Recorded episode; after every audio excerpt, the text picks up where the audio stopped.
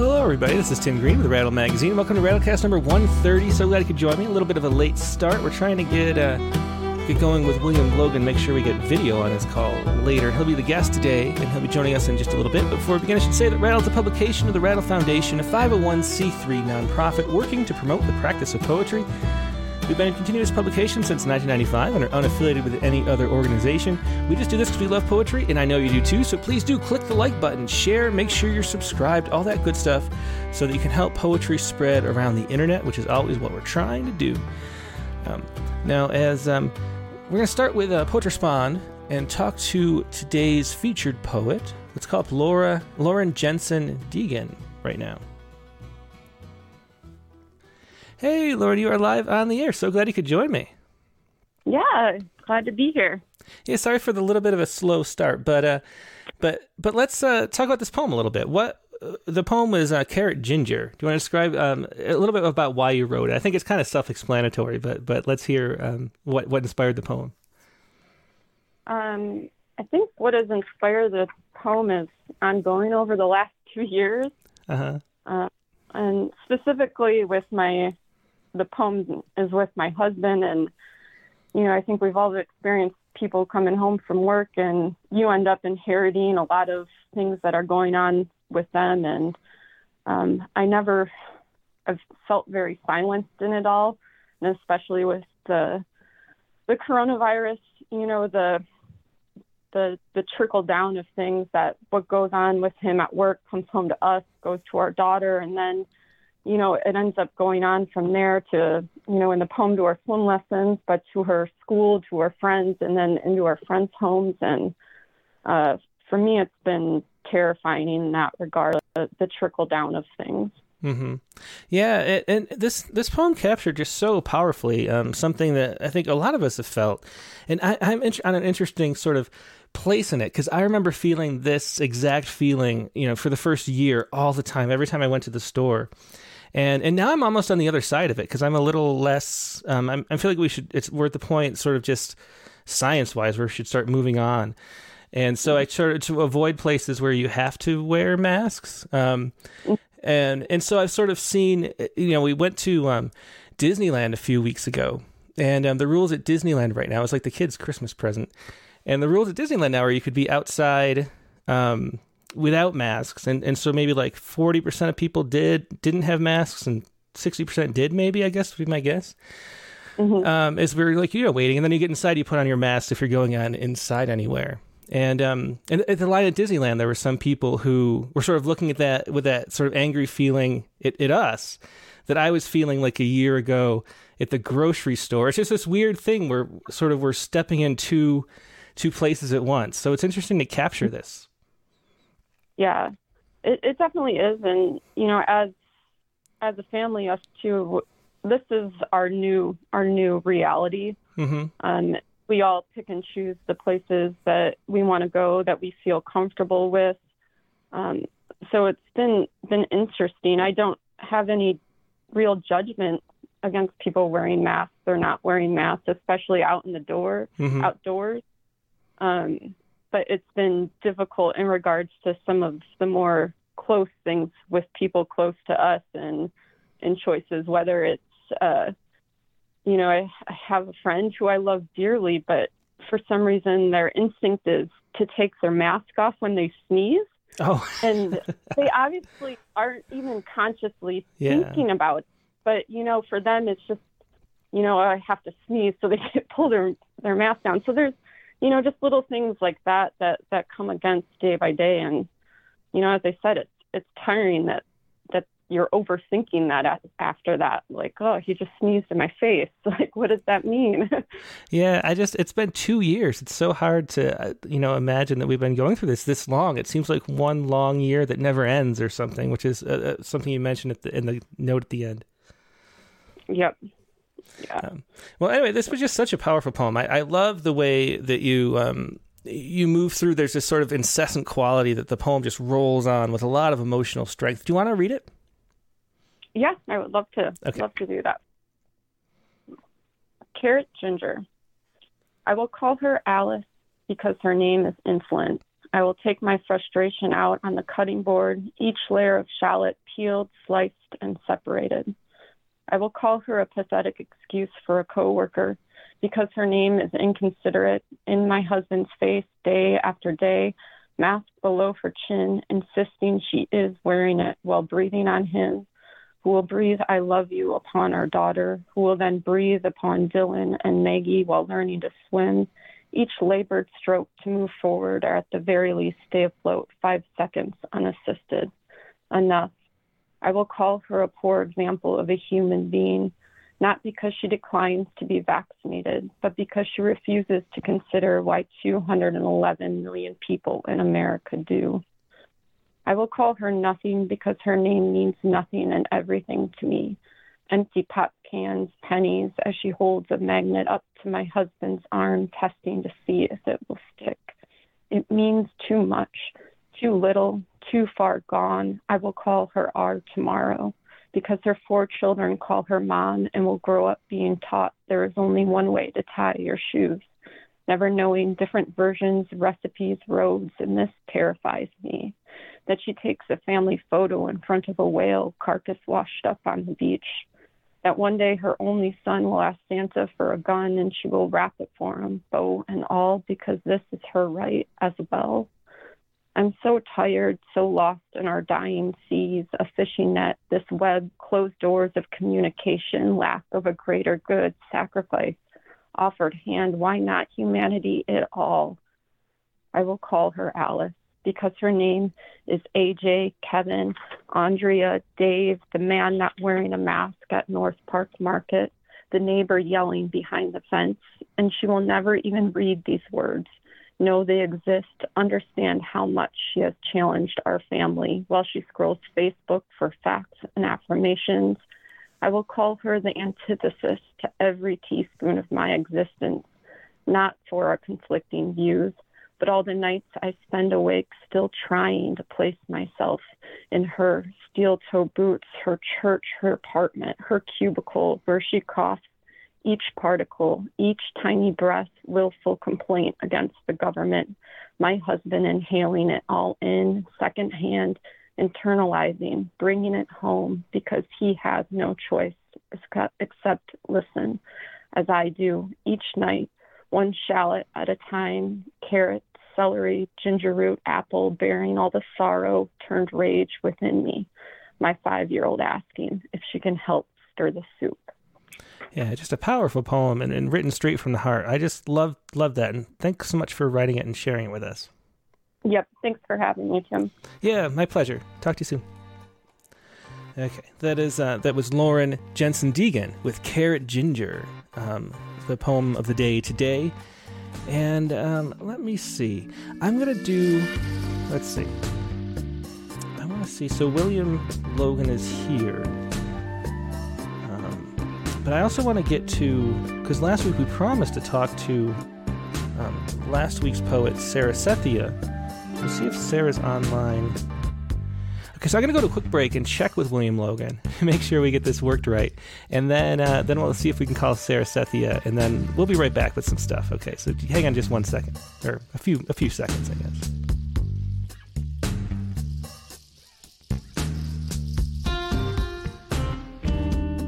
There he is. Okay, so here, let's. we're all working out. Okay, so uh, whatever uh, whatever was going on wrong is, is going on better now. So let's do let's do the inter- intro here, um, and then we'll bring on William Logan, and we'll get the show going like it's supposed to be. So William Logan writes poetry and a little criticism. He says modestly.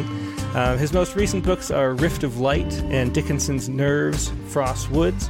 His reviews, um, when there are reviews, appear in New York Times Book Review, The New Criterion Poetry, Hudson Review, Hopkins Review, and other journals. He teaches poetry workshops, an occasional graduate course in the craft of poetry. Logan received the National Book Critics Circle Award in Criticism, the Aiken Taylor Award in Modern American Poetry, the Staige D Blackford Prize for Nonfiction, the inaugural Gerald Randall Award in Poetry Criticism, and the Corrington Medal for Literary Excellence, and the Allen Tate Prize. This is an award winning poet we've got here. And uh, here he is with us right now, William Logan. And um, there you go. Am I here? Yeah, you are. Hello. Great to see you, William. Good to see you, Tim. Yeah, sorry for the technical issues, but we got it working all right. So how are you doing I'm sure today? They were all my fault. well, it, it's all right. It's tough to. The, the thing is, Skype used to be the most popular one, and now Zoom has taken over, and nobody likes Skype anymore. But uh, but it works for our purposes, so we have to keep using it. I hear you. Um, do you want to start out by um, reading a poem? Sure, why not? Private Road. Dusty, sun-stroked, the attic rose in sepia haze. A photograph circa 1880, broad floorboards laid down before the Civil War, square nailed, lined up in lockstep. The old colonial, ours for two decades, reached the low point of that once vast estate. The winding drive half gone to grass, two antique oaks slanted toward firewood, and in the back quarter shrubby remains that forgot to be formal gardens. The basement, walls, old boulders lain to foundation, seethed the cheerful vegetable air. Reduced to two acres, the mansion had been surrounded by houses generations younger, like an old roué by children whose names he cannot remember. The massive horse chestnut trailed its skirts on barren ground, concealing a bower of greenery within. From the demilune windows in the attic on a clear day, you could see Connecticut. Yeah, it's a beautiful poem from the current issue of Rattle. Um, Thank you. Yeah, yeah. I, I always love your work. It's so so condensed and tightly packed, and it, it's the kind of poetry. Really, I guess what I could say about your is your work always you know makes me appreciate poetry and want to take it more seriously than I do. Because as a friend of mine said, um, you're you're one of the last people on earth who takes poetry seriously. That's the feeling of reading your both your poems and your your criticism, is that you you take it as something that really has value and is worth talking about and is worth doing seriously, which seems to be in the the minority uh, these days. Well, I don't I don't know about that. I'm sure that every poet thinks not only that he or she's a genius, but he or she is taking poetry very seriously. We may have a different definition of what serious means in that sense. Um, so uh, I don't know. Do you want to? Let's see. So if you um, try to uh, click your camera on again. So turn. Your, Oh, sorry, it's gone off again. yeah, turn that. gracious. Yeah, turn that uh, off and then on. See if that'll work. There we go. You see me now? Yep, here you come. Okay, perfect. Yep. I, I knew it would come back. Okay. So uh, I think we go to Zoom next time. Is that's what. Well, the problem with Zoom is that they don't let you export the video. So, Ah, well, so I can't you. I can't No. mix it with the with the screen views. Um, but yeah, so so let's uh let's talk. I'm always curious about how a poet got into poetry and where you um you know where that came from. Like, do you remember when uh you know the first time you sort of fell in love with with poems and and where you were and and how you came to become a poet? Well, uh, it's vague. Uh, the the house I was describing is in Huntington, Long Island. My father bought it in 1965 when he moved to New York to take up a job as uh, general manager of a boating parts firm. His boss was Walter Kissinger, Henry's big brother. Oh wow. Uh, I think Walter died just about six months ago, 94. Uh, lovely guy. And my they live within half a mile of us. So my parents saw them quite a lot and stayed in touch with them after my dad got different jobs. But this house was a originally an 1850s farmhouse that probably had a thousand acres, 500 acres.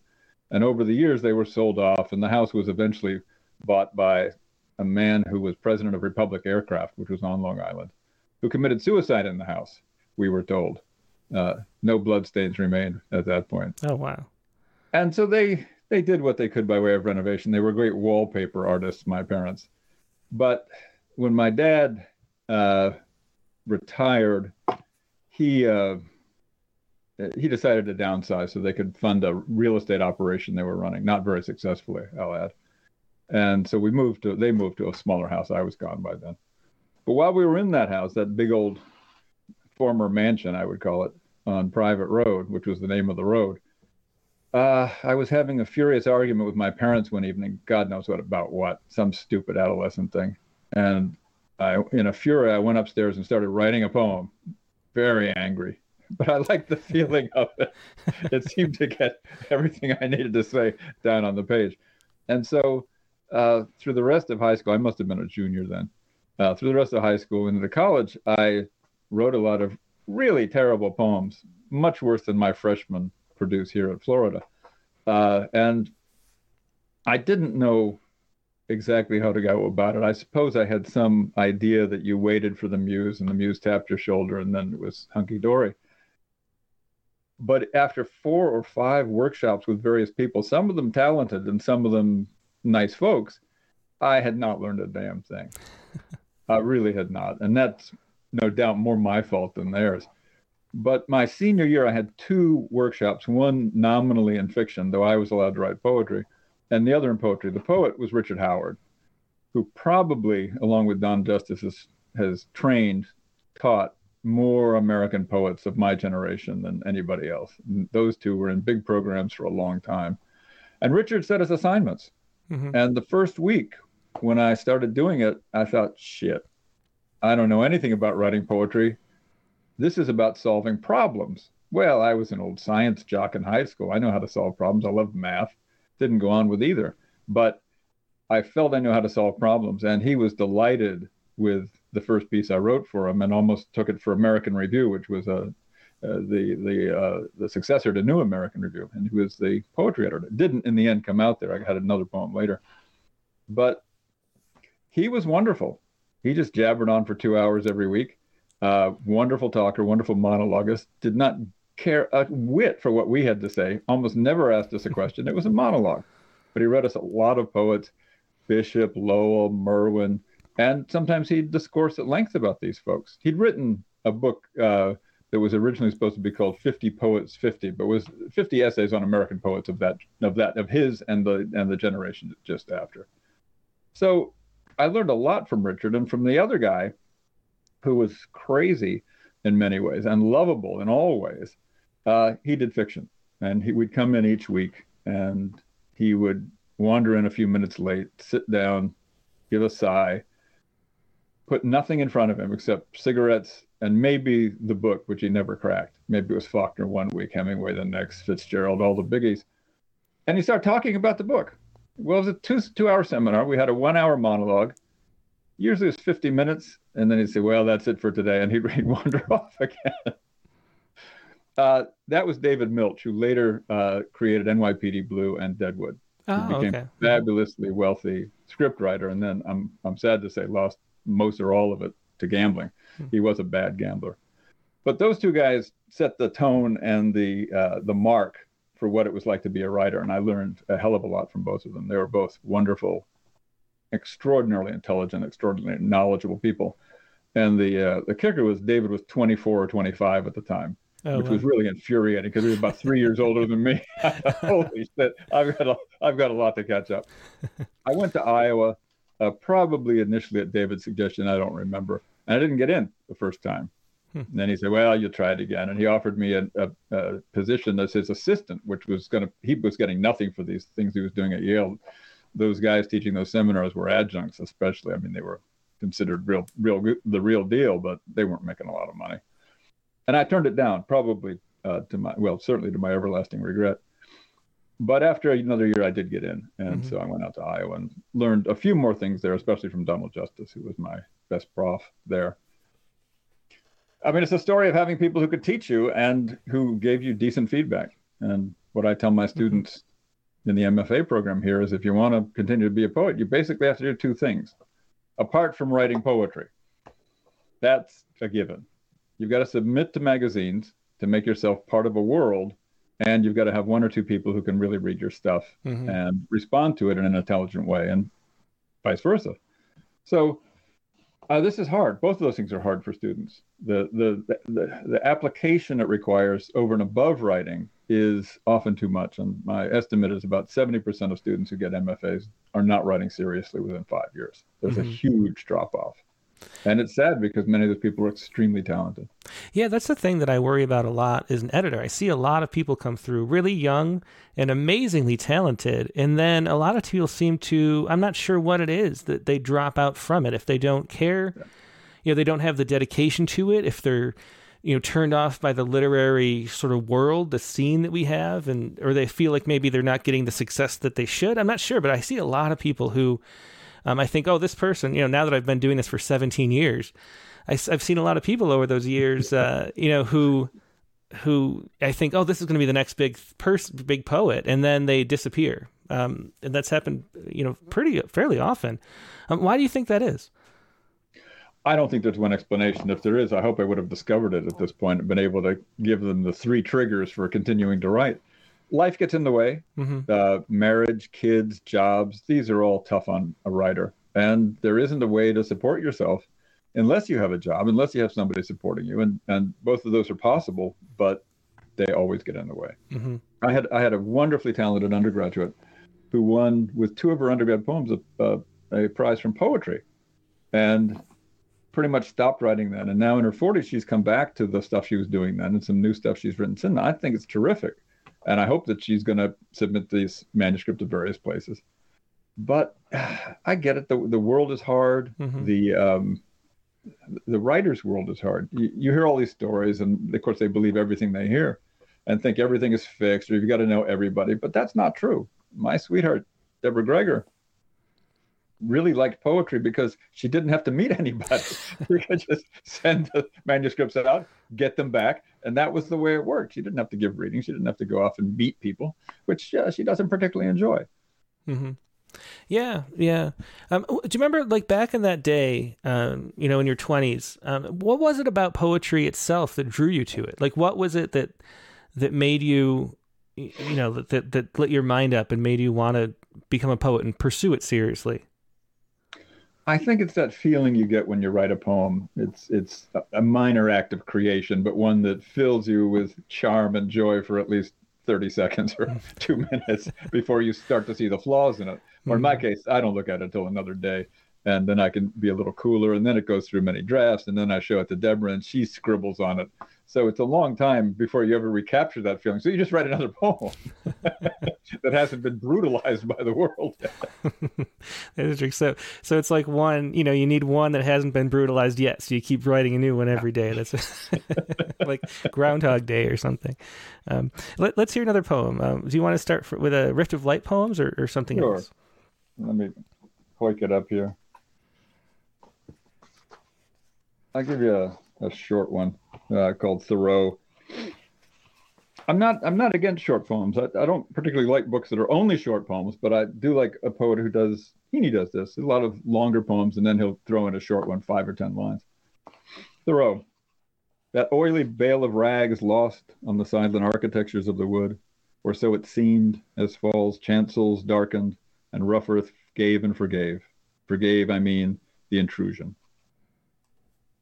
I don't know what it means, but I was thinking of Thoreau and I was thinking of his position out there in the woods and the uh, uh, fairly recent discovery that the um, remains of a shack that an African American woman had out there uh, still. I mean, you can find the the ruins, and I think that they're going to memorialize it. I hope they are it's it's a wonderful moment when Thoreau separates him from the world, but not really. It goes back. Mom will cook him yeah.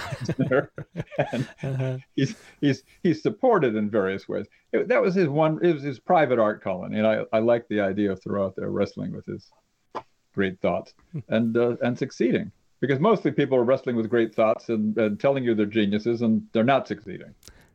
Um, say a little bit more about that. Um, you know, you said I don't know what it means, and um, and and I love the way. I mean, the thing that's that's really stimulating for me is the way poetry walks that line between what I know and I what I don't know, and what I know I know, but what I don't know I know, kind of a Rumsfeldian thing and uh, and, and and and so there's a way that like part of you knows things and part of you doesn't, and it sort of is a bridge between the different sections of your person or something.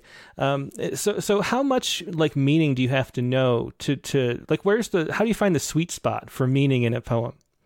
Oh, that's a tough one. Uh, I, I guess what, what strikes me about this poem is that I've forgotten exactly whether the oily bale of rags was real or it was something that looked like an oily bale of rags in the woods. So I've lost that that connection.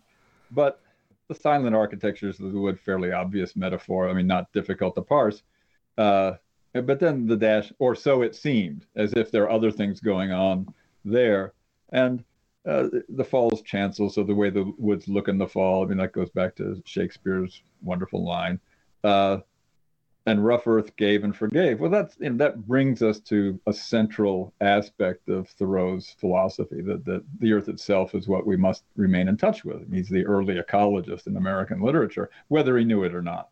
So and then forgave I mean the intrusion, and that's that's what one always feels trespassing on not hallowed ground, but ground that's been occupied and and owned in a certain sense metaphorically by someone like Thoreau.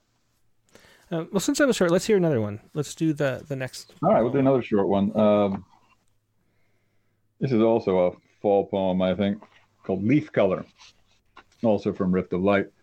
A steely torn silver rusted along the edges, the faint acidic yellow like the backwash of a polluted pond. Earth spatter and gold spot in blotchy shallows, grays the purpling of drenched sorry, grays the purpling of drenched slate, and a pooling crimson with the false bonhomie of the maraschino cherry, all that unnecessary life turning to tinder. The shadows were fragile fertile, beyond the shocks of grimy hay in a spent field. The India ink closeted blacks, why choose the easeful darks? Not that anything lay hidden there. Was it only the spilled over abandoned life, and from the wastage, the broken buds? So either a, a either a early fall or a late spring poem when there's all that litter on the ground.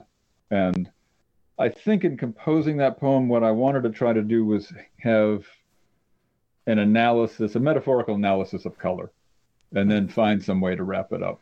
And fall was, if, if it was fall, I think it was fall, uh, I had all that around me. Even in Florida, where we don't have a proper fall. Well, you have iguanas falling from the trees. That's uh, that's, that's further I, south. We don't have those iguanas. Oh no. We have geckos and anoles, but uh, not not the uh, the terrifying guys. So one of the things you're known for is saying, um, talking about the complexity of poetry, and and you've said that that you know modern poetry isn't isn't complex enough for me. It's it's not that my poems are difficult, but I, I remember exactly what you said. But nor do I. but but there's something about how um you know modern poetry isn't as complex. You know if if your poems feel difficult, then it's because modern poetry isn't difficult enough, or, or something like that. Um, yeah, that sounds probable. Uh, it sounds more arrogant the way you say it. So, but, but can you talk about that though? The, the you know, because your your work does have a lot of illusions, and and I think one of the things that might turn people off from poetry is they feel like it, there's a code that they don't understand, mm-hmm. and so and when I read poems, I can sense that there's illusions that I'm not getting, and I can either, I feel like I love that because I can look it up or I can enjoy the poem without it anyway. But I think there's a sense that people feel like they're, you know, that there's some secret password that they're not given and that turns people off sometimes. So, so what do you think, what do you think about that? Well, let me attack that in two ways. Okay. Uh, Randall Jarrell somewhere talks about being on a cruise, I think and a man finding out that Jarrell was a poet, asking him, "Well, well, which of the modern poets should I start with? Where can I start?" And Jarrell says, "Well, Robert Frost. I mean, of course, Frost is very easy to read. It's mostly narrative. He doesn't use a lot of metaphors. You can you can go for weeks trying to find a metaphor in Frost, but he uses symbols." And the guy looked at him and shook it. Look at Jarrell. Looked at Jarrell and shook his head sadly and said, "No, I've tried that. It's much too late for me." so you, you, can't even sell somebody, this would be back in the 40s, on poor old Robert Frost. Well, that's going to be a tough one. My, my, my complaint, taking this from another angle, my complaint is that a lot of poets don't use many or any of the possibilities that poetry has granted us for thousands of years. Uh, the metaphors are lacking or trivial. Uh, the the lines have no real identity; they're just prose chopped up in one way or another they're not stupidly chopped up mostly, but they're chopped up, and you don't have a sense that you ought to get at any time after Milton that enjambment is your friend. Mm-hmm. And you can make a poem speed along if you enjamb it in the right way. And just chopping it where you think uh, there might be a place to break it, or or worse, in fact, I had a lovely student, talented student, who felt that every line should be about the same number of M's or N's. You know, it just he's like a typographer. It had to fit.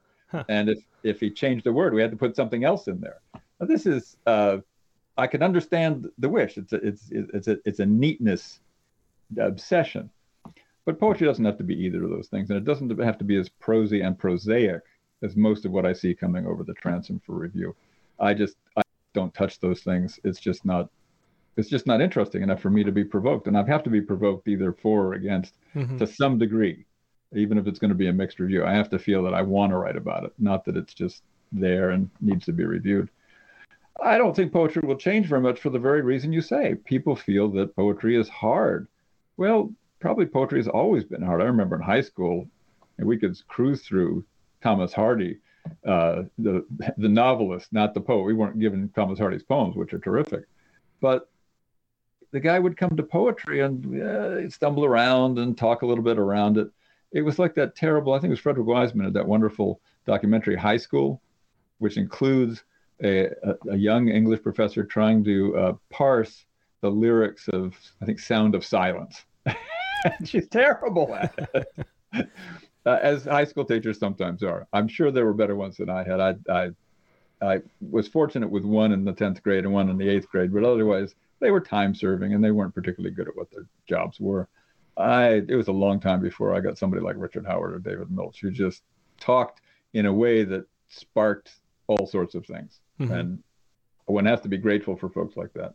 So you can't put that in a breath mint and hope to change people. You just have to get lucky, as many of their students were, mm-hmm.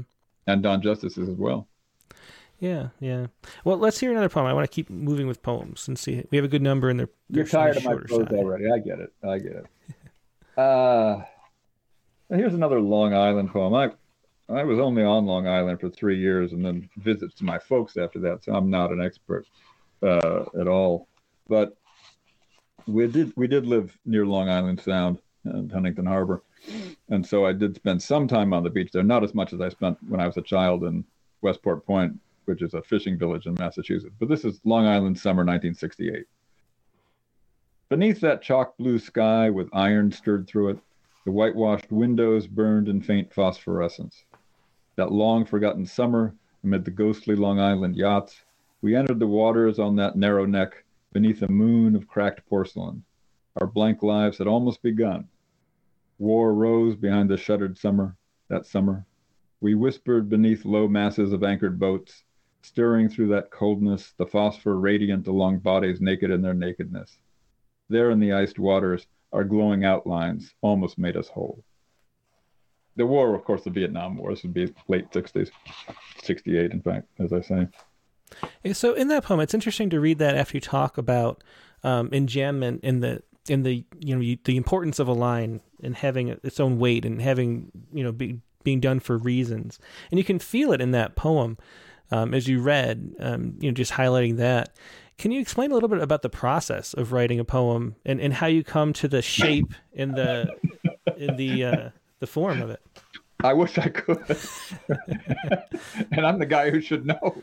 But I, and I don't want to be mystifying about it. I don't I don't believe in any mystical aspect of creating poetry or reading poetry.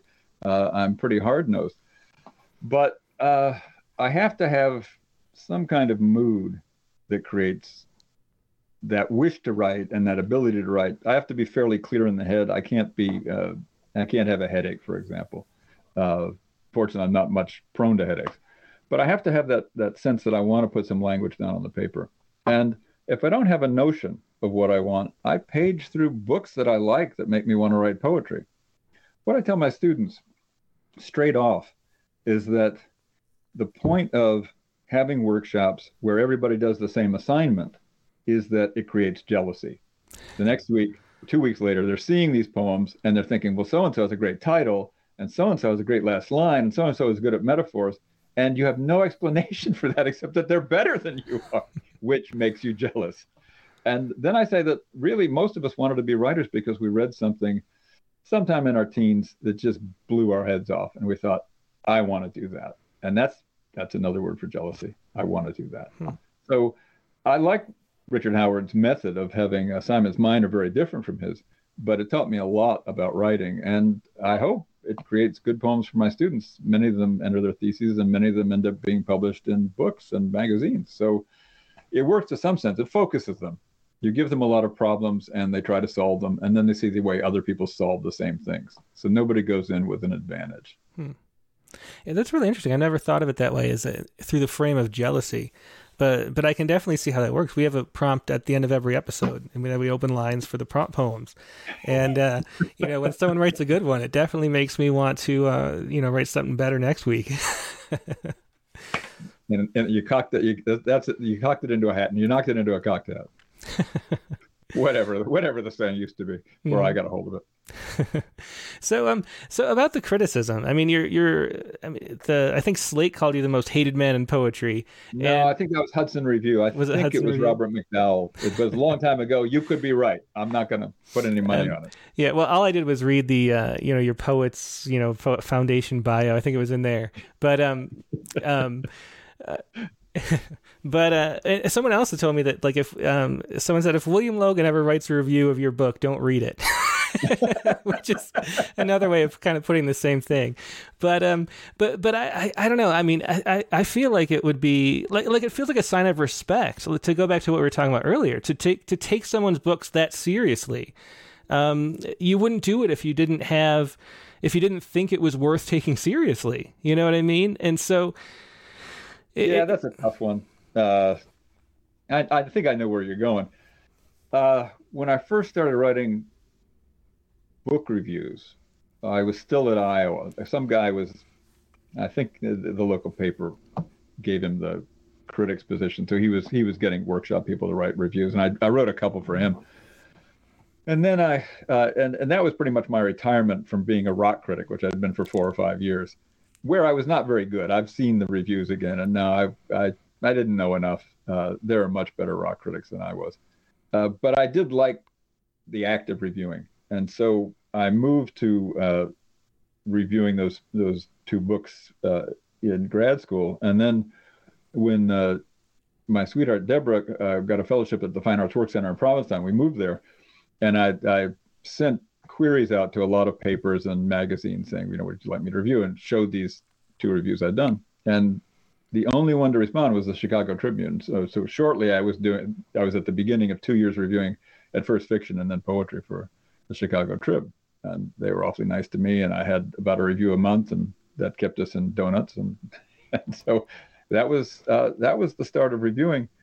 And gradually I started reviewing for other places. And somebody said to me in the early 80s that, uh, Don Bruckner, who was the uh, who was the literary uh, editor for the New York Times Book Review, liked my thing. So I wrote Don a note. I didn't know him, and he said, "Yeah, I'd like you to review." And so I started there, and I, I review about once a year. They don't do a lot of poetry reviews anymore.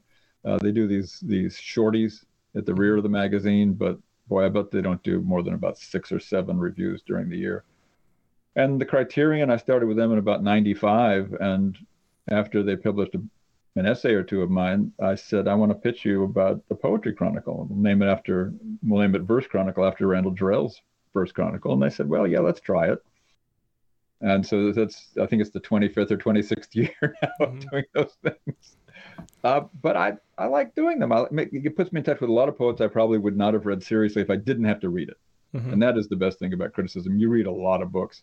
Some of them you don't review, some of them you do, but at least you know what they're about and I don't think I'd read really a fraction of that if I was just writing. And I know a lot of poets after a certain age, you know, they're just not in touch with what's being done. Mm-hmm. They just, I asked W.D. Snodgrass this at the, the art colony Yaddo back in the 70s. I said, well, whom do you read? He says, oh, I don't read people. I don't want to be influenced. Hmm. he was a very sweet guy. Uh, and then I reviewed him and then we never talked again. So, oh, well. How, where do you get the books from? I mean, I don't want to, um, you know, have people be sending you books, you know, to your house or I'm, something. I'm glad you, to look. Are I'm you glad to look them? at any yeah. book that people send me, but I don't review a lot of small press stuff, and I don't mm-hmm. review uh, chapbooks. It's just it's just impossible at that point. There's so many books that come out, uh, but most of the books are sent to me by the publishers. I'm on the poetry reviewers list, and though that's squirrely, mm-hmm. you'll find that somehow you've dropped off for no particular reason, or that they forgot to send you stuff. So you've got to keep tabs. But yeah. no, they all come here, and then they often go to the friends, of the local friends of the library. when I, I mean, I only have so much shelf space, so uh, I uh-huh. keep I keep what I will need. Yeah, for sure. We we you know I get so many books. Um, when we we used to do reviews, and it was actually, um, you know, I think we published almost a thousand reviews online. Um, and and I stopped it because I they felt like long blurbs after a while, yeah. and, and, I just couldn't, you know. And then we'd have some people who were reviewing seriously like that, and the and the poet would be so mad because they'd have, you know, like 10 reviews in a row would just be like long blurbs of somebody praising their book, which would turn out to be like a, a co student or a friend or a teacher or something. And then um, the 10th one would be someone trying to be a William Logan. And then the contrast would make it seem like this one book we're crapping all over. And I just couldn't find a way to make it work. I mean, yeah. you know, I mean, people weren't writing very seriously or they were blurbing friends or it was just it's just such a mess and i tried you know we tried shuffling around for a while doing different things. We've tried like really short reviews and i just i just threw in the towel. I'm like well you know a better way to promote a book is to share a poem. So we'll just publish a poem online every day that's different and that'll do better for promoting poetry than a review ever does. And, and with our chapbooks um, that's one of the reasons why we don't have blurbs and on the back. I just can't stand the whole business of just um, you know, saying how much how great everything is over and over again until it means nothing, which uh, well, is kind of the state of affairs. I, I long ago decided that I would not give blurbs, and because I was not going to give blurbs, I couldn't take blurbs. And the only exceptions I made for that was uh, my wonderful friend who died uh, about a year and a half, two years ago, George Steiner, who who was my chess partner for 25 years. I wrote a piece in Salmagundi last year about him, about our chess uh, we, we, were not we were not going to scare Magnus Carlsen anytime soon, but we had hopes. And George asked if he could give a review for one of my books of criticism. I mean, sorry, give a blurb for one of my books of criticism. So I, I had to say yes. He was a good friend. But other than that, uh, gosh, I think the only blurbs on any book of mine, other rather than clips from reviews, which I'm happy to use, but the only blurbs were in a book uh, that the University of Minnesota Press published, and they didn't ask me about blurbs. They hmm. just went off and got them, and I was very upset with them because of this rule I had. So they said it in the second printing they'd take them off, but there was never a second printing. yeah. It was it was a uh, a somewhat failed attempt to bring back the reputation of a late 19th century poet who was not very good at anything except this one long poem that he that he wrote. His name is uh, John Townsend Trowbridge, and I think it's a wonderful poem. Mm-hmm. But uh, and it probably is, maybe, but but it, it, it didn't go into second printing. Most poetry books don't. yeah, yeah, very few. I don't know what the percentage is, but less than one percent, I'm sure. Um, so, so the most recent review of yours I read was the one on the New Criterion, where you mm. touched the hot button of um, Amanda Gorman. Um, oh yeah, that. Yeah. Which brings, I, am just curious if, if you had a lot of pushback for that because that's a different kind of um, thing. You know, it's one thing for for you know going after poetry, but then you're in the political realm, um, and we we live in this hyper partisan world where everything is suddenly political. Um, did did you get any extra like different kind of pushback for that, or was it? I don't generally get pushback, and I think that's probably because I'm not on Twitter. if I were on Twitter, I'd get plenty of pushback. So why go on Twitter? yeah. It's just it's just it's a waste of time for me. Uh, I did a I did a uh, something some kind of online thing for poetry 20 years ago, 15 years ago, and they said, "Well, we'd like you to continue this." And I said, "This is way too much work every day, turning out three or four hundred words, and then uh, you're paying me minimal rates. I can't I can't do it for that. It's too disruptive. And it's the same thing with Twitter. You're, it's it's just like having this this what, were those what were those little devices they had in Japan? You had to take care of them, pets or babies oh, or the something. Neo and, nano pets or whatever. Yeah, and and if you didn't, they died. yeah. That's the way Twitter is. You feel like if you get off for a minute, well, something exciting will happen. Mm-hmm. Uh, most people are pretty good about it. Either they're if they're mad at me, fine, we never meet uh, Franz Wright was one of the few exceptions uh, who made his disappointment known repeatedly over the years. Yeah, he uh, threatened to. Didn't he threaten to fight you or something? Yeah, he he wrote a letter to the New Criterion, which, look, a that's a sucker move, because if you're writing to a magazine that allows the critic to respond, you're dead, and it doesn't matter whether you're right or not. Mm-hmm. So he wrote and he said, among other things, that uh, he uh, would like uh, something to the effect that he would like to meet me so he could give me the beating I so richly deserve. And I wrote him back, said I'd be delighted to uh, give him my itinerary so he could ac- accomplish this or attempt to accomplish this. But as far as fighting was concerned, I could offer him only pies at 10 paces. Franz had some talent, but boy, he was a clown in his relations to other people. He couldn't stand criticism. And I don't think it could, he could stand friends either. I mean, he was really mean to people. Mm-hmm. He's gone, and we don't need to think about that anymore. But uh, Uh, he was a sad case.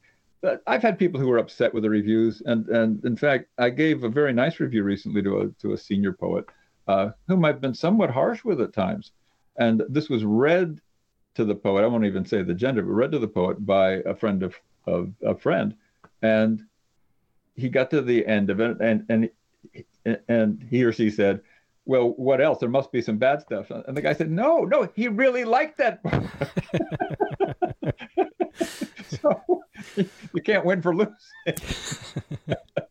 yeah, I, I, wonder if um, I, am sure that the, that the answer is that you don't don't doesn't matter, but I, I'm sure the negative views get a lot more attention than the positive ones too. Is there any kind of impulse to to be you know to to please your audience that loves the the the metaphors you use as you rip on people well i don't do it for that reason i do it yeah. just because that's the way i write and if i do a long essay on some much more important topic than the poetry of the day then it's really the same writing i mean i i don't I don't think I'm trying to be funny, but sometimes maybe by accident I stumble over a joke or two.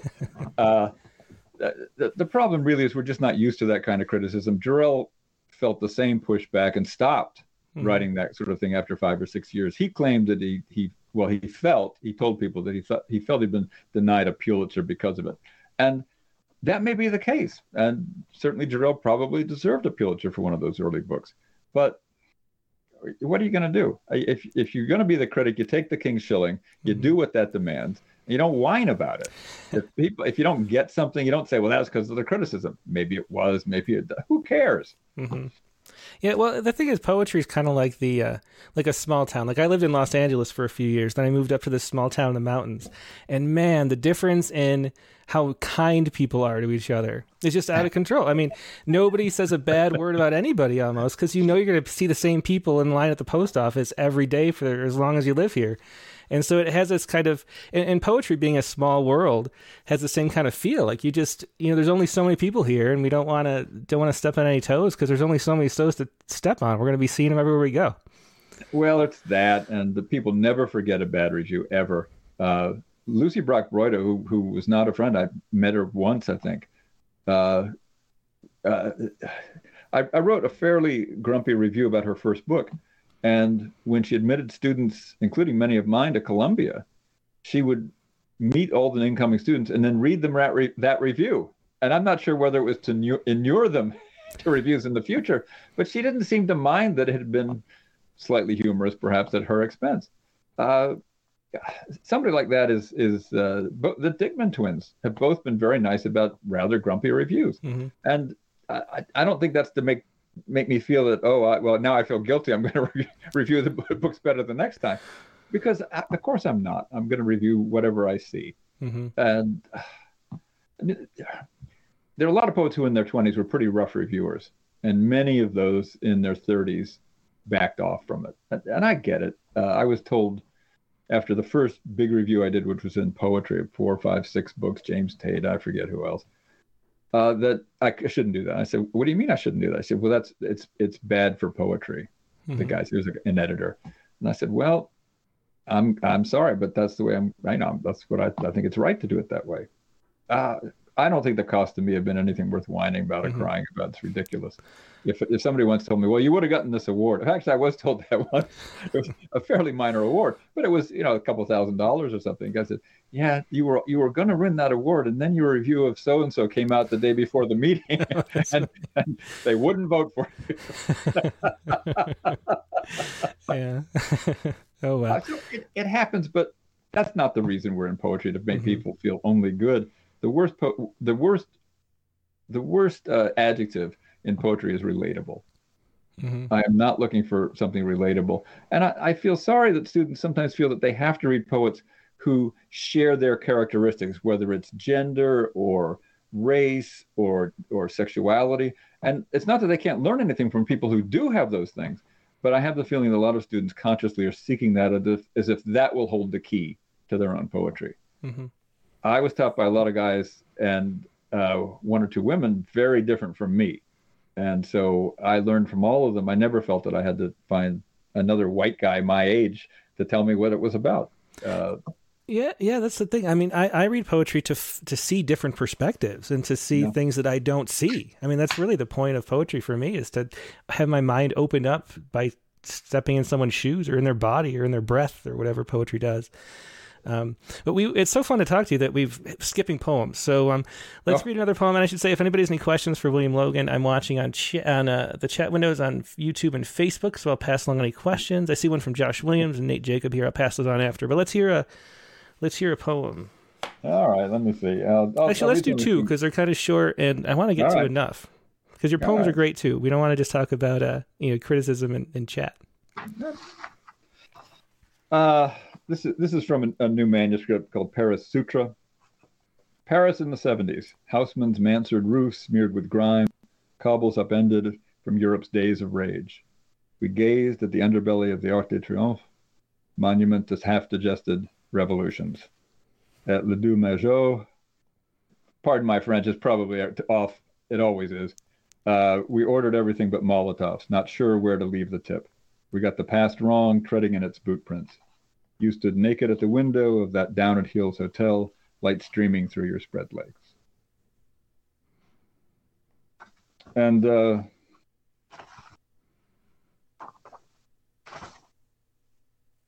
here's a Florida poem. I didn't write about Florida for a long time. I didn't write about my childhood for a long time. Uh, it's become more interesting to me, the childhood, the further away I get from it. And Florida got more interesting when we would go to England for the summer, and I'd think, what do I want to write about? I'll write about Florida. I have the distance now. This is called Florida Two Step.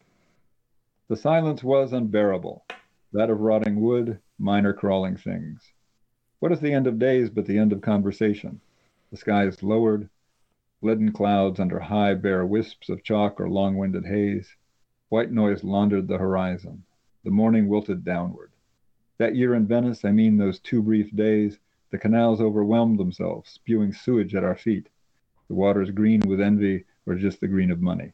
You had words then, when words were another kind of hammer. So did I say? Did you say two or did I read two? You read two. That was good. All right, good. Florida two step. we're done. Yeah, yeah. What's Josh's question? Um, let's see. Well, I got to go through the questions uh, and see what. Let's see. So Josh Williams says, uh, "What I admire about William Logan's criticism is that he breaks down why he feels poems in a collection do or don't work. Does William believe that a piece of criticism should teach as much as it evaluates poetry? Well, that, that's hard. That's a, that's a hard question because really, the evaluation is teaching of a certain sort. I mean, I, I learned a lot from poets who wrote criticism, but also wrote longer evaluations. I mean, I think Jarrell was terrific at that, and I don't agree with all that Jarrell said, but he's pretty spot on for the poets of his generation. He didn't praise a lot of people who did not have wonderful reputations later. He had a sense of what was good and bad, as Berryman did. I've just finished reading uh, Berryman's letters, which came out about a year and a half ago, and he saw very early, maybe in his 40s, who the people were of his, his generation you had to worry about. Lowell, he never compared himself to Lowell. He said Lowell, he's the best, but Jarrell, Roethke, Bishop, he saw the good ones. Uh, that's hard to do to have that kind of taste. Pound had it mostly, but he also liked some pretty terrible poets. So, in, in answer to the question, uh, I think that my rules for reviewing are I have to have two or three quotes, unless one will do, and they have to be of significant size, and not just clips of a line or two. So they have to be two or three inset quotes. And I think that those, at least when others do it in their reviews, those tell me a lot about the book that the writer either is saying and I agree with it or is not saying and I disagree with it, but I can I get something from having those quotes. And you, you don't usually choose the worst quotes. Maybe you'll choose if if a book is not very good, you'll choose a couple of bad quotes. I think with Gorman I probably had a couple. Mm-hmm. But uh, you know, Gorman has $17 million in contracts and I've got zeros. so who am I? Mm-hmm. Um, so here's another question. Uh, you know, because it was coming up where we were talking about criticism. Um, um, does a poetry? He's asking about. This is Nate Jacobs. He's asking about. Um, does a poetry critic have a favorite current poet, and is that the same as who you would consider the best poet? Like, is there a difference between the best and your favorite? And and do you have any guilty pleasure type poets that you that you uh, don't think are great, but uh, but appreciate anyway? Well, it's tough. It's like it's it, it's in, in a way it's like being asked what's your favorite poet or what's mm-hmm. your favorite poem or what's your favorite book. Really, most most writers don't have a favorite. Uh, it's not like parents who do have favorites, though we're supposed to pretend that they don't. Uh, I would say among people of my generation, aside from my sweetheart, whose poetry I adore, uh, Henri Cole, I think, is wonderful. But I wouldn't go to the first three books, which I think were were a little uh, over mannered.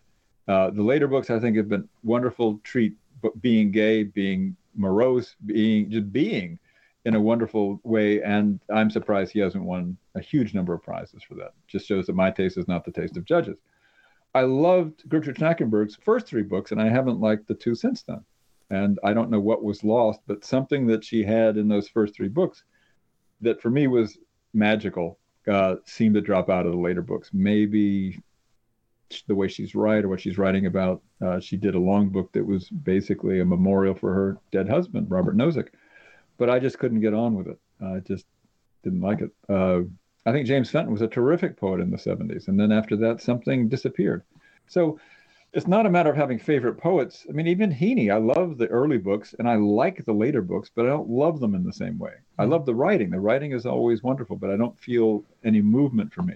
I liked Geoffrey Hill, but not the very late books where I felt lost in the woods. Mm-hmm. Uh, I, I, just, I've never seen a review of them that explained to me exactly what was going on in the last four or five books, which he wrote at speed, and uh, he wrote after he took antidepressants. So I blame the antidepressants in part. But his early books, I think up through Péguy and uh, Canaan and one or two others, he was brilliant. Mm-hmm. Uh, I think he probably would be my the, the favorite, my favorite among poets who were writing until recently. That is, mm-hmm. you know, he's been dead for a few years now. We were friendly for a time, but uh, it didn't work out. Not for not for reasons of criticism, uh, but it did let me once we were no longer friends write the criticism, and I don't think I could have done so with the dispassion that I mm-hmm. had, uh, that I eventually had after that. I, we had very good friendship with him for about two years, and then other things intervened. Not not his fault, not ours. Uh, so I, I I don't try to meet poets, but I do like some of the poets I meet. uh, my two colleagues here are very lovely, Ange Mlinko and Michael Hofmann. I've known Michael Hofmann since the early 1980s, and uh, he's a wonderful poet. Uh, they're both fine poets and good critics too. So uh, it's it's hard to separate the people from the work. And once Michael became my colleague, I couldn't review him anymore because it just was too close. Mm-hmm. I don't think people should review their friends. I don't. I think they can review ex-friends, but not friends. It's too. It's too dicey. You're either gonna, you're either gonna cut your review to suit the friendship, mm-hmm. or the other person is going to feel you didn't cut the review to suit the friendship. So you you lose. You just can't win. Yeah, it's like loaning money to people or something, right? You never do that. yeah. I had a student. I bailed out of trouble when he got to graduate school. Yeah, he was going to pay me, and I, I'm still waiting 30 years for that money. Uh-huh. Um, let's see. So, so back to the talk about relatable. Um, Jackie McManus says, if relatable is not the word for poetry, what is? You always hear to make your poetry move from the personal to the universal. So, what mm-hmm. would you say is the one word? If it's not relatable, what should poetry be? Oh gosh, well, that's a tough question. I think I just failed that exam. Um, I think it should be I'd rather say what why, why it shouldn't be relatable than what what the proper word would be. Uh, interesting, good, riveting. Uh, but relatable seems to suggest that you should get a certain warm, cozy feeling from it. That you should mm-hmm. feel that your interests are being spoken to. And okay, that that might be a fine word for a few poets. I mean, I think Larkin is somebody who does speak universally to various things that are experienced pretty much by everybody. Uh, and as soon as people realized what kind of a bastard he could be in his letters, he he became the least favorite British poet for a while, uh-huh. simply because he was no longer relatable. Frost Frost was a much warmer character on the page than Eliot or Stevens or Pound. These were guys who either liked monologues like Pound or were cold like Stevens or like Eliot who were who were detached. Uh, but uh, the personality that comes across was not Frost at all. Frost was pretty much a bastard too. There are huge numbers of anecdotes about Frost being mean to people. Uh, so, if the poetry can can get us to relate to other people, I suppose that's okay. But that's not what I look for. Mm. I couldn't relate to Milton in any possible way. I think he's a brilliant poet. I can't relate to Shakespeare. There's nothing about his private experience that comes through that we can be certain of. Mm-hmm. The same thing with Pope, Chaucer, all those great poets. I don't I don't feel I relate to them at all. I relate to their use of words. And I think that that what it comes down to, what I'm looking for in poetry is a use of words that makes me sit up and think. Mm-hmm. Uh, it doesn't have to be overly difficult. It doesn't have to be even. Uh, the vocabulary doesn't have to be very large. Williams wrote some wonderful small poems in five minutes. Uh, and Frank O'Hara has five or six terrific poems, but they're not all terrific. And so when somebody says, "Yes, I'm a big O'Hara fan," well, I say, "Well, I like you know the five or six best ones," but all of it, no, not for anybody, not even Shakespeare. Yeah, I mean, I would say that that's what that's what I would say too. Is that poetry should be something that that makes you think and expand your consciousness in some way. I mean, not to be, you know, metaphysical and mystical or something, but it really expands your view of the world. Is what what good poetry does through language and through you know uh, the the ba- the basic unit is the metaphor. But, you know, it makes you see something in a different way that you understand it better, yeah. and that's what poetry should do, I think. And so relating Legal to something. Drugs. Yeah, yeah, exactly. But but relating to something is something you already know and maybe I don't know. So if if it's something that's you can relate to, at least it has to add nuance or, and make it more complicated, like complexify what you think you know, maybe. I can't count the number of times that I've read a poem because it would probably be none where I felt that my experience, my knowledge was reflected for some way. Nor do people feel that pretty much in great novels. I don't know why they're supposed to feel it in, in good poetry. Mm-hmm. It just doesn't make enough sense to me to to worry about it because if that's what people feel, I'm not going to say they shouldn't feel that. Yeah.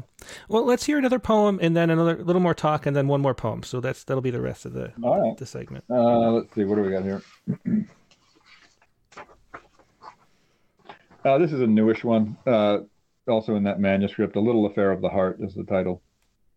The clouds had been pinned to the dark morning, a gray version of meringue, neither here nor there, nor nowhere. Like monks praying for rain all night, the toads in the alley kept up their uproar. It was high summer, the age of steam, royal baby weather, mugs with the mug of some royal great grandson pasted on, as close as we would get to Nero or Caligula. The bookies took bets on what the royal squalor would be called. Flat bottomed, coasting along, the clouds mistook the miserable pink for dawn this would be one of those royal great grandsons that Queen Elizabeth uh, has suffered. Uh, the toads, there's there's a toad called a midwife toad, and in the place that we have in Cambridge, a small terrace house, there's an alley behind it, and somebody has some water, and I think they introduced midwife toads. So these things squeak and clamor through the summer. It's lovely. It's a lovely sound. So that's that's where the the clamoring toads come in. Everything else is pretty much uh, it's pretty much Cambridge English stuff. So one of the things that stands out in your poetry um, and your reviews too, are, are your use of metaphor. Um, can you talk a little bit about, about where those come from? We have a, a metaphor award, the Neil Postman Award for Metaphor, and um, and when we started doing that, it, it, really highlighted how hard it is to find even poems that mm-hmm. use really fresh metaphors. Like you'd think, like in your imagination, it's like, oh, poetry uses metaphors all the time, and I don't, at least contemporary poetry has more of a emotional mood to it and isn't seeking metaphor. Mm-hmm. It seems as much as maybe it used to, um, and so so poems that really rely on metaphor are actually kind of rare. And and so so how are poems? Can you talk about just how they're generated? If you if there's any way you can talk about that, like uh, how do you come up with it? Just pops out of your head, or and, and what is the much. importance of it too? Uh, well, I think it's important because it's another way of conveying information. Mm-hmm. And it's always aside from expectation, which is why bad metaphors or, or trite metaphors are so disappointing. They're, they're not comparing something to anything that is both uh, consequent and applicable. Now, in the in the 70s, there were these uh, there were these uh, rather early 80s. There were these wonderful poets called the Martian School, which pretty much was Craig Raine and one other guy, Christopher Reid, and they were using metaphors that were so strange and estranged that they had their own comic valor about them. Uh, the, the, the, poem that's, that sparked this was one of Craig's, uh, a Martian, a Martian sends a postcard home.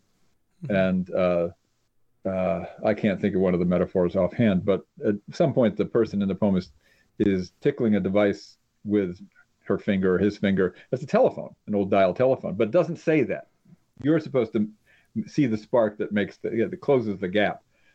I've had students I've had students who were wonderful at metaphors and it seemed natural, it seemed to come to them very easily, and others who just couldn't write metaphors very easily at all.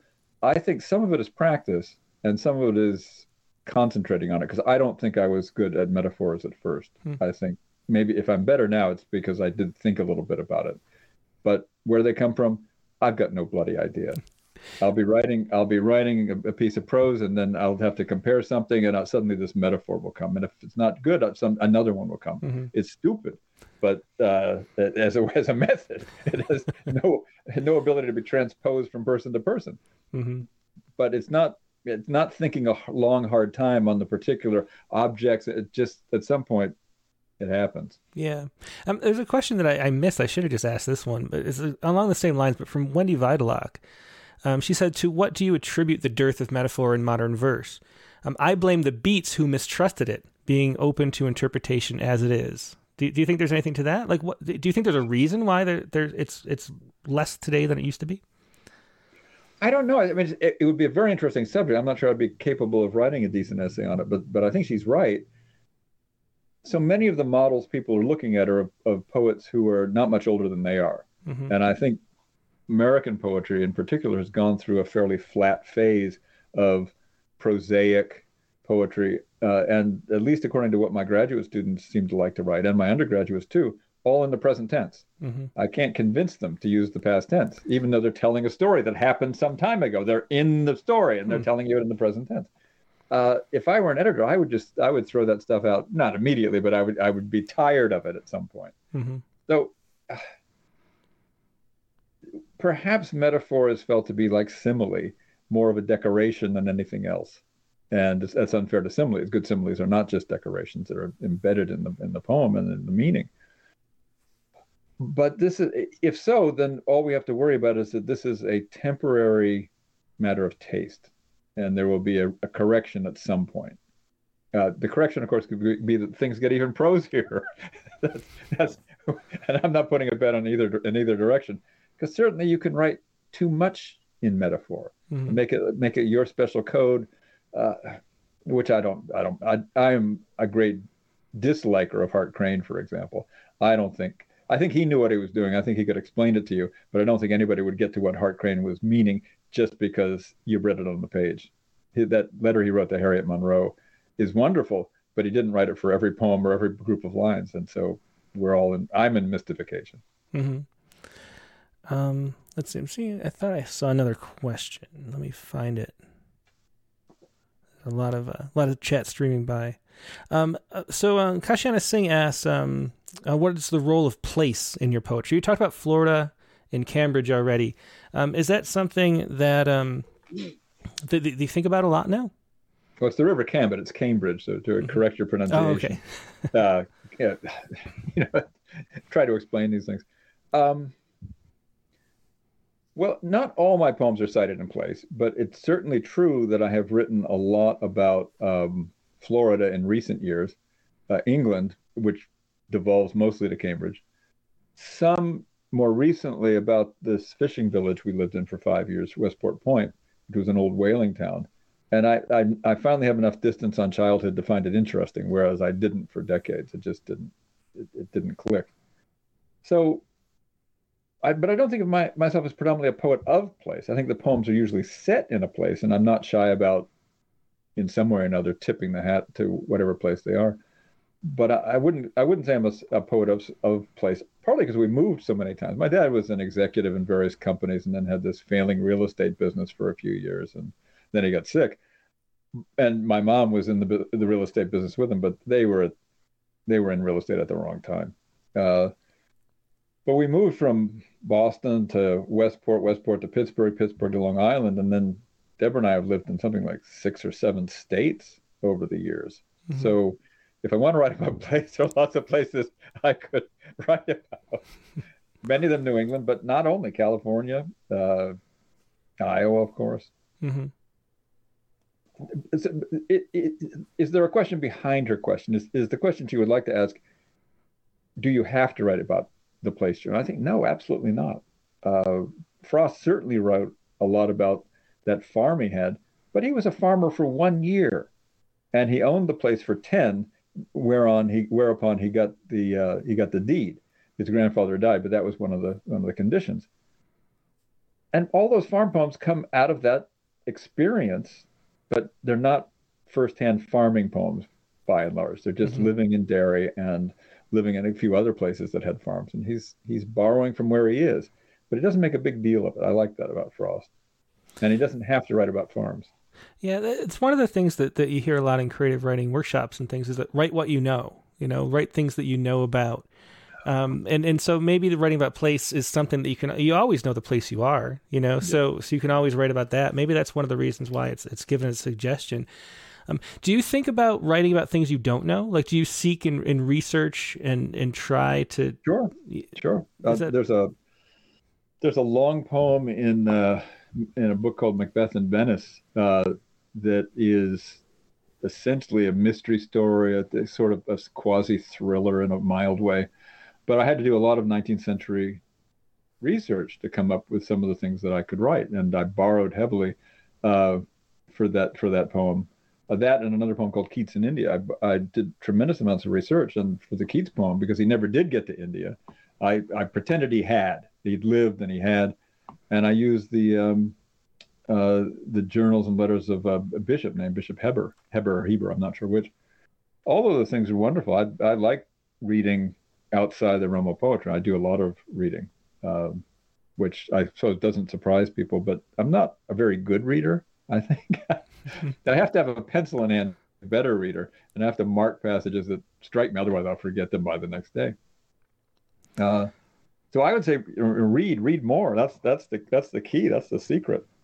Mm-hmm. You don't have to write about your own time. You don't have to write about you. You can, but there's a lot out there to cover. Yeah, there sure is. It's a big world. Um, Lisa McCabe asks, well, this will be the last question from uh, from the audience, but Lisa McCabe says the journals that accept formal poetry are few and far between. Is there any hope? And and and I just wonder, um, to make that question even more broadly, like like what is the hope for the future of poetry? Like, how do you feel like we're we're moving? Um, I have no idea. I, you know, I have to make something up. Uh, do I think that formal poetry is, is going to make a grand comeback? No, I don't. Uh, it's one of the problems is is that people who learn to write formal poetry have to learn a lot themselves, and we're no longer in a world or a culture that so values hymns, for example, or church going that we we learn as Dickinson did merely by going to church for years before she, she pretty much stopped. Uh, she was not a great believer but she did she did believe, but she was not a great believer, if I can make that distinction. And if you don't start with that, as much of the new formalist poetry showed, you often are a little clumsy at it mm. for a long time. It mm-hmm. can be very difficult to learn to teach yourself. And and I did have the help of one or two teachers, but they didn't really teach me form. I I, I pretty much did that myself.